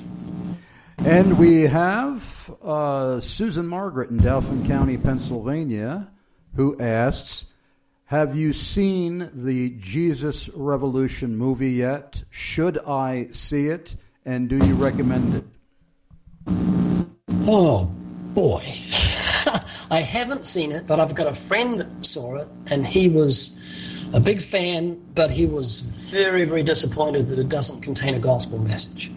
There's no exaltation of the cross. There's no Christ died for our sins, rose again on the third day. There's no expounding of God's law to show what sin is. There's no mention of Judgment Day. There's no mention of the reality of hell. And if I had had a finger in that pie, because it's a wonderful, wonderful story and a very well made, made movie and great acting, man, I would have made sure the gospel was in there more than anything else because unsaved people see it, false converts see it, and I would have taken advantage of the opportunity. And uh, but I know it's it's uh, it's well made, and it can be great entertainment and good music and a wonderful story. How's that? Yeah, I saw it last night, and I have the same exact assessment of your friend. Um, in fact, folks, if you want to mark on your calendars, Thursday of this week, 4 to 6 p.m. Eastern, I'm going to be interviewing Pastor Gary George of Sovereign Grace Chapel in Southbridge, Massachusetts on this movie. We're going to do a review of this movie, and we're also going to hear about uh, Gary's own testimony. He came to Christ during that whole Jesus Revolution movement in the 60s and early 70s.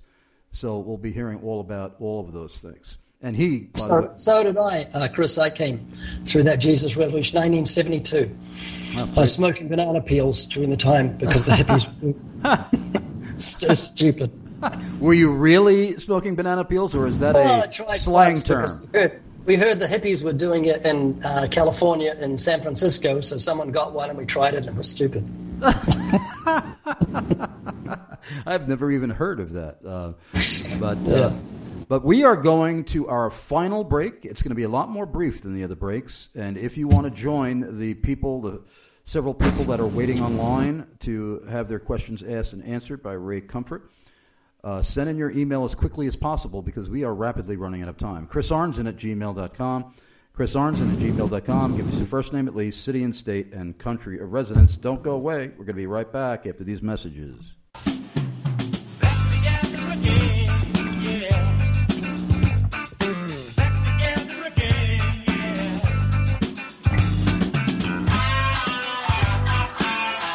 James White of Alpha Omega Ministries here. I'm very excited to announce that my longtime friend Chris Arnzen of Iron Sharpens Iron Radio and I are heading down to Atlanta, Georgia again for the G3 National Conference. That's Thursday, September 21st through Saturday the 23rd on a theme that I've been preaching, teaching, writing about, and defending in live public debates for most of my life the sovereignty of God.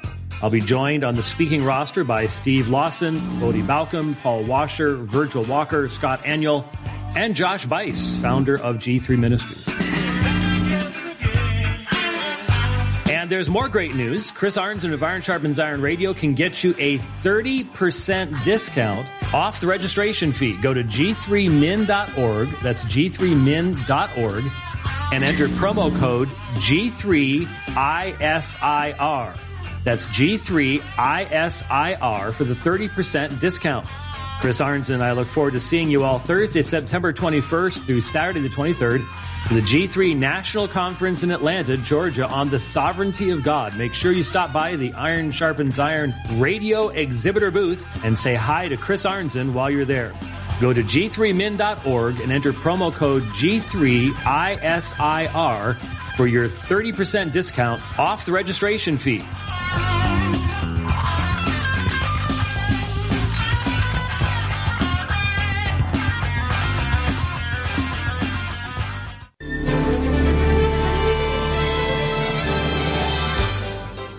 Day at thousands of community centers, high schools, middle schools, juvenile institutions, coffee shops, and local hangouts, Long Island Youth for Christ, staff and volunteers meet with young people who need Jesus. We are rural and urban, and we are always about the message of Jesus. Our mission is to have a noticeable spiritual impact on Long Island, New York by engaging young people in the lifelong journey of following Christ. Long Island Youth for Christ has been a stalwart bedrock ministry since 1959. We have a world class staff and a proven track record of bringing consistent love and encouragement to youths in need all over the country and around the world. Help honor our history by becoming a part of our future. Volunteer, donate, pray, or all of the above. For details, call Long Island Youth for Christ at 631 385 8333. That's 631 385 8333. Or visit liyfc.org. That's liyfc.org.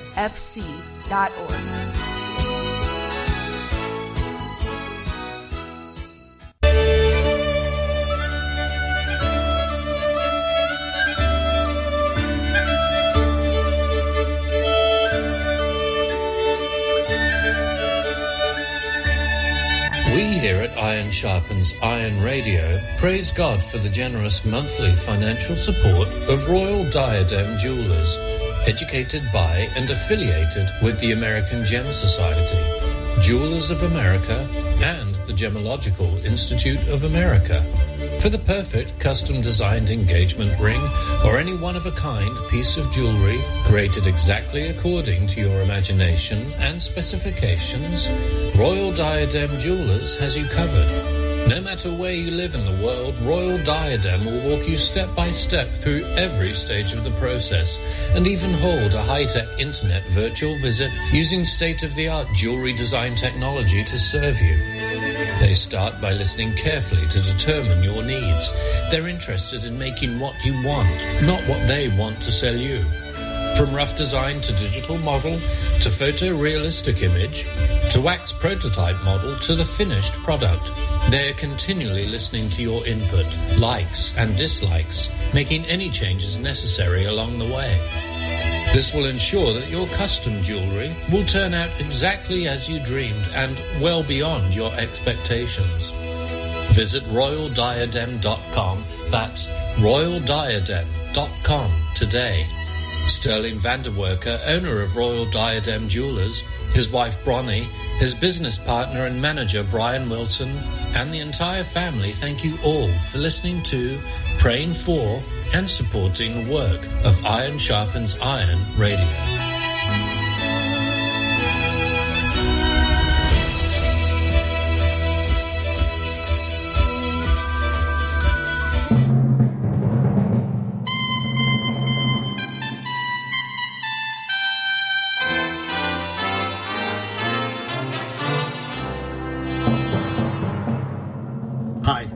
Brian McLaughlin, president of the SecureCom Group and an enthusiastic supporter of Chris Arnzen's Iron Sharpens Iron radio program. The SecureCom Group provides the highest level of security, closed circuit television, access control, and communication systems for Manhattan's top residential buildings, as well as churches, commercial properties, municipalities, and more. We custom install exactly what you need to protect yourself, including digital recording, off-site viewing, and connectivity from most smart devices. From simple code activated systems to the latest technology using facial recognition, the SecureCom Group has it. We also provide the latest in intercom and IP telephone systems. In addition, we provide superior networking platforms. We'll create, maintain, and secure your local network. Whether it's a Wi-Fi or hardwire network, we'll implement the latest secured firewall, endpoint solutions, and cloud backup. I would love to have the honor and privilege of helping protect the lives and property of Iron Sharpens Iron radio listeners and their associates. For more details on how the SecureCom Group may be of service to you with the very latest in security innovations, call 718-353-3355. That's 718-353-3355. Or visit securecomgroup.com. That's securecomgroup.com. This is Brian McLaughlin of the SecureCom Group, joining Chris Arnzen's family of advertisers to keep Iron Sharpens Iron radio on the air.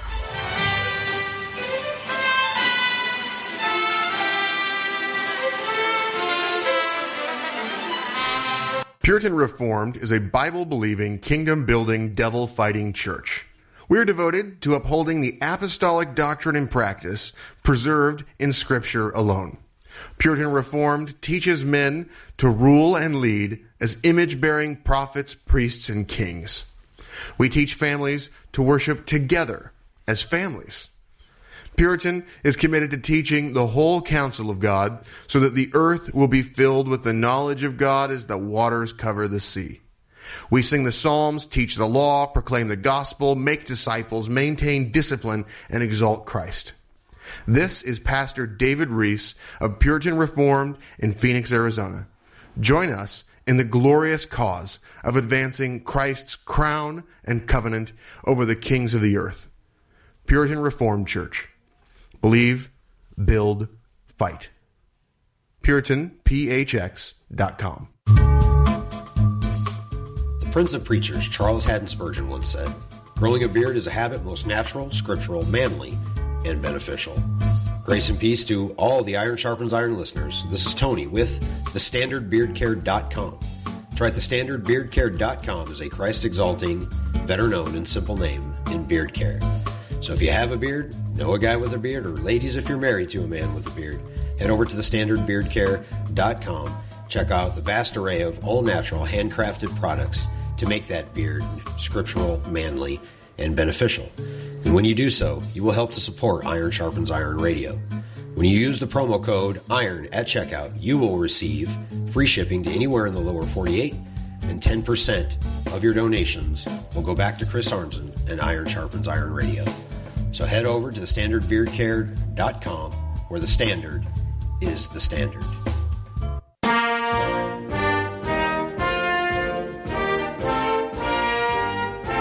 I'm Dr. Joseph Pipa, President Emeritus and Professor of Systematic and Applied Theology at Greenville Presbyterian Theological Seminary.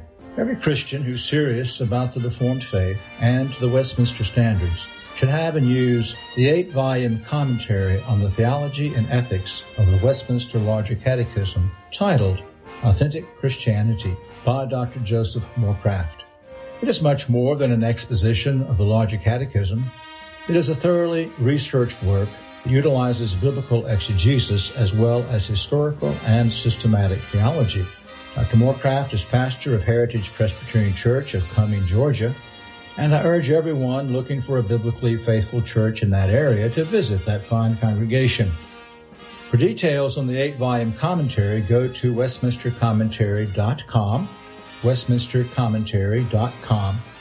For details on Heritage Presbyterian Church of Cumming, Georgia, visit heritagepresbyterianchurch.com, heritagepresbyterianchurch.com.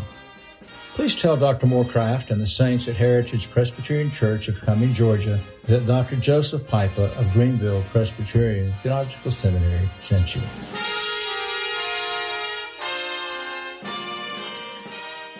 Hello, my name is Anthony Uvinio, and I'm one of the pastors at Hope Reformed Baptist Church in Coram, New York, and also the host of the ReformedRookie.com website.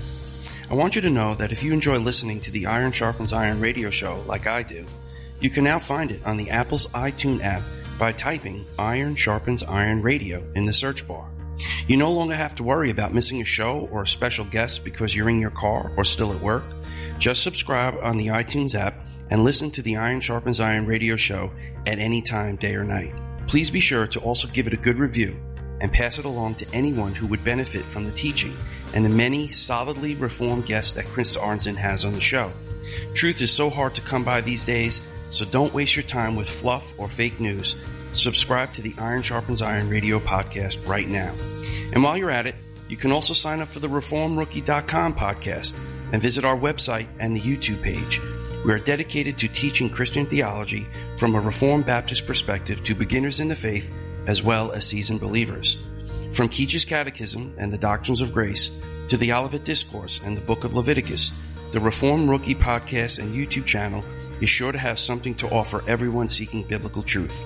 And finally, if you're looking to worship in a Reformed church that holds to the 1689 London Baptist Confession of Faith, please join us at Hope Reformed Baptist Church in Coram, New York. Again, I'm Pastor Anthony Uvinio, and thanks for listening. Getting a driver's license, running a cash register, flipping burgers, passing sixth grade. Do you know what they all have in common? They all require training, assessments, and certifications. But do you know what requires no training at all? Becoming a parent. My name is A.M. Brewster. I'm the president of Truth Love Parent and host of its award winning podcast. I've been a biblical family counselor since the early 2000s, and what I've discovered is that the majority of Christian parents have never been biblically equipped to do the work of the ministry in their homes. That's why Truth Love Parent exists. We serve God by equipping dads and moms to be the ambassador parents God called and created them to be. We produce free parenting resources, train church leaders, and offer biblical counseling so that the next generation of dads and moms can use the scriptures to parent their children for life and godliness. Please visit us at truthloveparent.com. Hi, this is John Sampson, pastor of King's Church in Peoria, Arizona, taking a moment of your day to talk about Chris Arnzen and the Iron Sharpens Iron podcast. I consider Chris a true friend and a man of high integrity. He's a skilled interviewer who's not afraid to ask the big penetrating questions while always defending the key doctrines of the Christian faith. I've always been happy to point people to this podcast knowing it's one of the very few safe places on the internet where folk won't be led astray. I believe this podcast needs to be heard far and wide. This is a day of great spiritual compromise.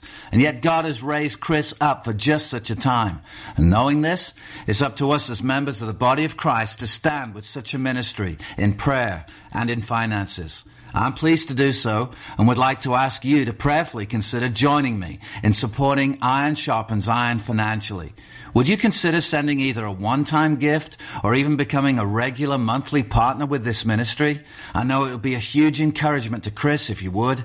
All the details can be found at ironsharpensironradio.com where you can click support. That's ironsharpensironradio.com.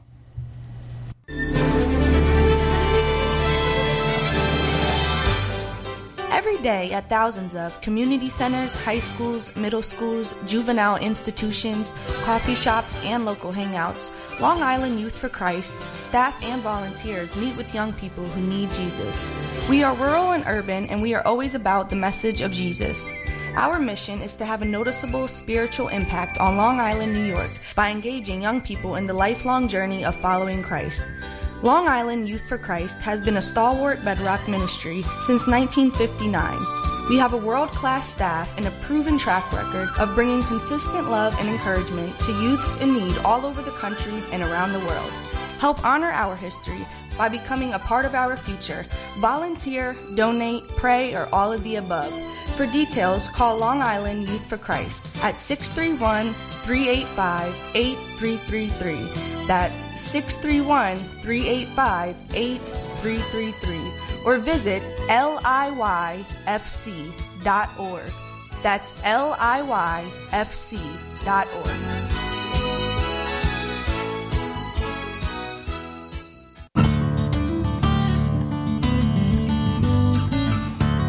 James White of Alpha and Omega Ministries here. If you've watched my Dividing Line webcast often enough, you know I have a great love for getting Bibles and other documents vital to my ministry rebound to preserve and ensure their longevity. And besides that, they feel so good.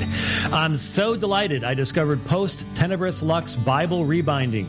No radio ad will be long enough to sing their praises sufficiently, but I'll give it a shot. Jeffrey Rice of Post Tenebris Lux is a remarkably gifted craftsman and artisan. All his work is done by hand from the cutting to the pleating of corners to the perimeter stitching. Jeffrey uses the finest and buttery soft imported leathers in a wide variety of gorgeous colors like the turquoise goat skin tanned in Italy used for my Nestle-Aland 28th edition with a navy blue goat skin inside liner and the electric blue goat skin from a French tannery used to rebind a Reformation study Bible I used as a gift. The silver gilding he added on the page edges has a stunning mirror finish resembling highly polished chrome. Jeffrey will customize your rebinding to your specifications and even emboss your logo into the leather, making whatever he rebinds a one of a kind work of art. For more details on Post Tenebris Lux Bible Rebinding, go to PTLBibleRebinding.com. That's PTLBibleRebinding.com. Welcome back. We have uh, Joseph in South Central Pennsylvania who has a question for Ray. Uh, Ray, would you please outline one, two, or three of the most problematic problematic areas in which you see Christians evangelizing today? What are we getting wrong? Boy, that's a great question. Um, if you check out the websites of most Christian churches where they talk about salvation of the lost, they talk about a wonderful plan. This is going to grate a lot of people, but it's it's important to realize the wonderful plan. God has a wonderful plan for your life. Is nowhere in Scripture. The Bible speaks of an abundant life. Uh, Paul's life was full. That word abundant just means full. It was full of beating, stoning, shipwreck, shipwreck imprisonment, and martyrdom. If you think the Christian life is a wonderful life and that's what you use to hook people in, uh, lean down and whisper to Stephen as, be, as he's being stoned to death. Uh, this is part of the wonderful plan. It was James as he is beheaded with a sword. Wonderful plan. Or John the Baptist as he is being beheaded for standing up against Herod and his violation of the seventh commandment. Or talk to the eleven apostles who were murdered for their faith. Or read Foxe's Book of Martyrs for bedtime reading. Or read scriptures that speak of the entering of the kingdom of God of being of much tribulation, or where Jesus said, You shall be hated for my name's sake, and the time will come when people will kill you, thinking they're doing God a favor, or all who live godly in Christ Jesus shall suffer persecution. And Christian life is not a bed of roses, it's got lots of thorns, there's tribulation, temptation, and persecution around every corner. The Christian life uh, doesn't guarantee a smooth flight, but it does guarantee a safe landing. So I think we should forsake the proclamation of a gospel that's not found in Scripture. And if you still want to hold on to it instead of doing what Jesus did in Mark 10, verse 17, let me reason with you one little anecdote.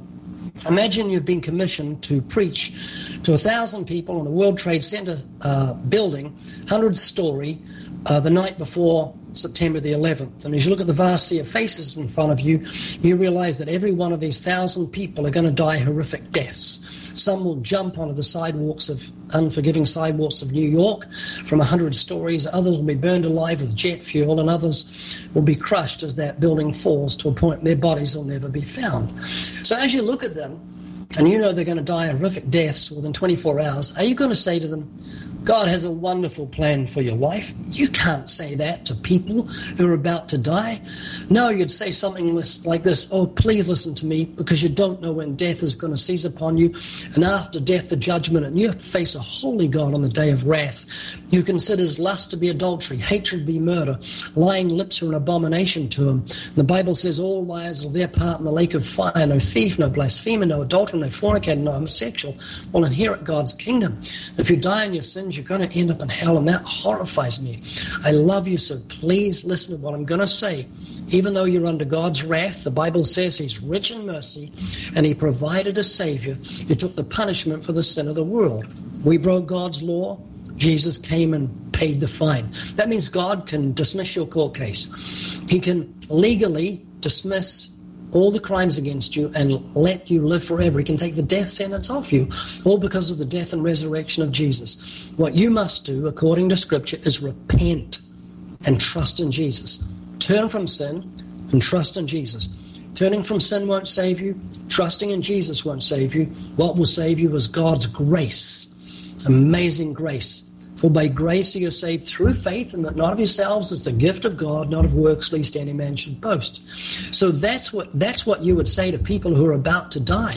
And as you look at the vast sea of faces that surround us on this earth, people are going to die. 150,000 every 24 hours are swallowed by death. Many will die horrific deaths. They'll die in car accidents where the cars catch fire, or they'll die of some terrible cancerous disease. So you shouldn't talk about a wonderful plan.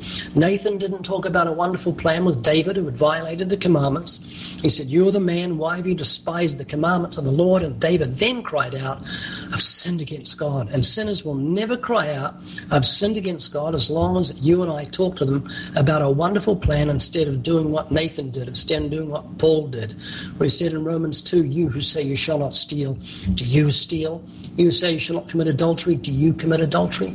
Just imitate Jesus.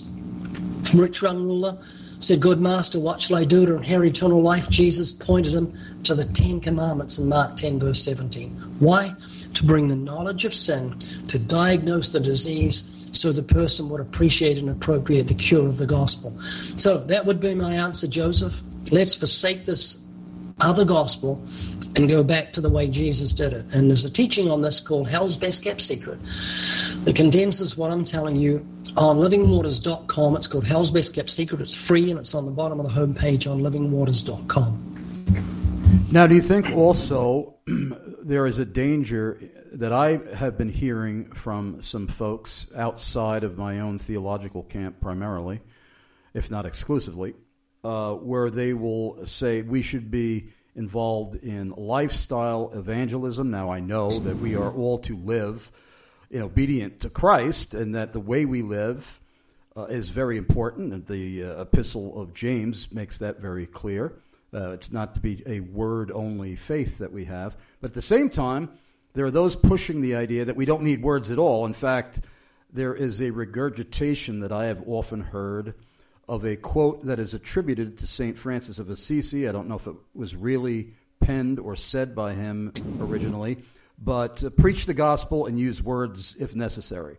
If, if the uh, disciples, in, in fact, if, even if Jesus Christ himself lived by that credo, they never would have been executed, other than obviously God the Father ordaining that execution. Uh, but th- th- there would be no Christian martyrs if, if that's the way that they operated. But what do you have to say about that issue? Yeah, I wrote an article called Was St. Francis a Sissy? And he certainly was.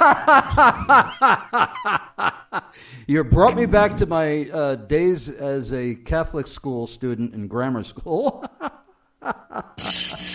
yeah, he was bold. I, it's attributed to him, but he'd probably be horrified because how can you go into all the world and preach the gospel to every creature if you don't open your mouth? The disciples said, We cannot but speak that which was seen and heard. How shall they hear without a preacher? And if someone's house is on fire, you don't walk up and down the outside their house trying to attract them out by your clothes or your lifestyle or how you're walking, you'd run in there and yell, Get out of the house, it's on fire. And so, if we really love sinners, we will approach them, we'll warn every man, may present every man perfect, and we do that by speaking and using the words that God has given us. That's what the gospel is it's a, a spoken word. Praise God. Well, we are out of time, and I want to make sure our listeners remember that if you want to find out more about Ray Comfort, his writings, his ministry, uh, his speaking engagements, go to livingwaters.com, livingwaters.com. I want to thank you so much, Ray, for being such a superb guest, as I knew you would be. I look forward to your frequent return to Iron Sharpens Iron Radio. Please not let's not wait years again before you return. Uh, I want to thank everybody who listened today, especially those who took the time to send in questions. And by the way, everybody who sent in questions has won a free copy of So Many Lions, So Few Daniels, compliments of Baker Books, and compliments of CVBBS.com. Even if I forgot to mention that after you sent in your question, uh, everybody wins one of those. And uh, I want you all to always remember for the rest of your lives that Jesus Christ is a far greater Savior than you are a sinner.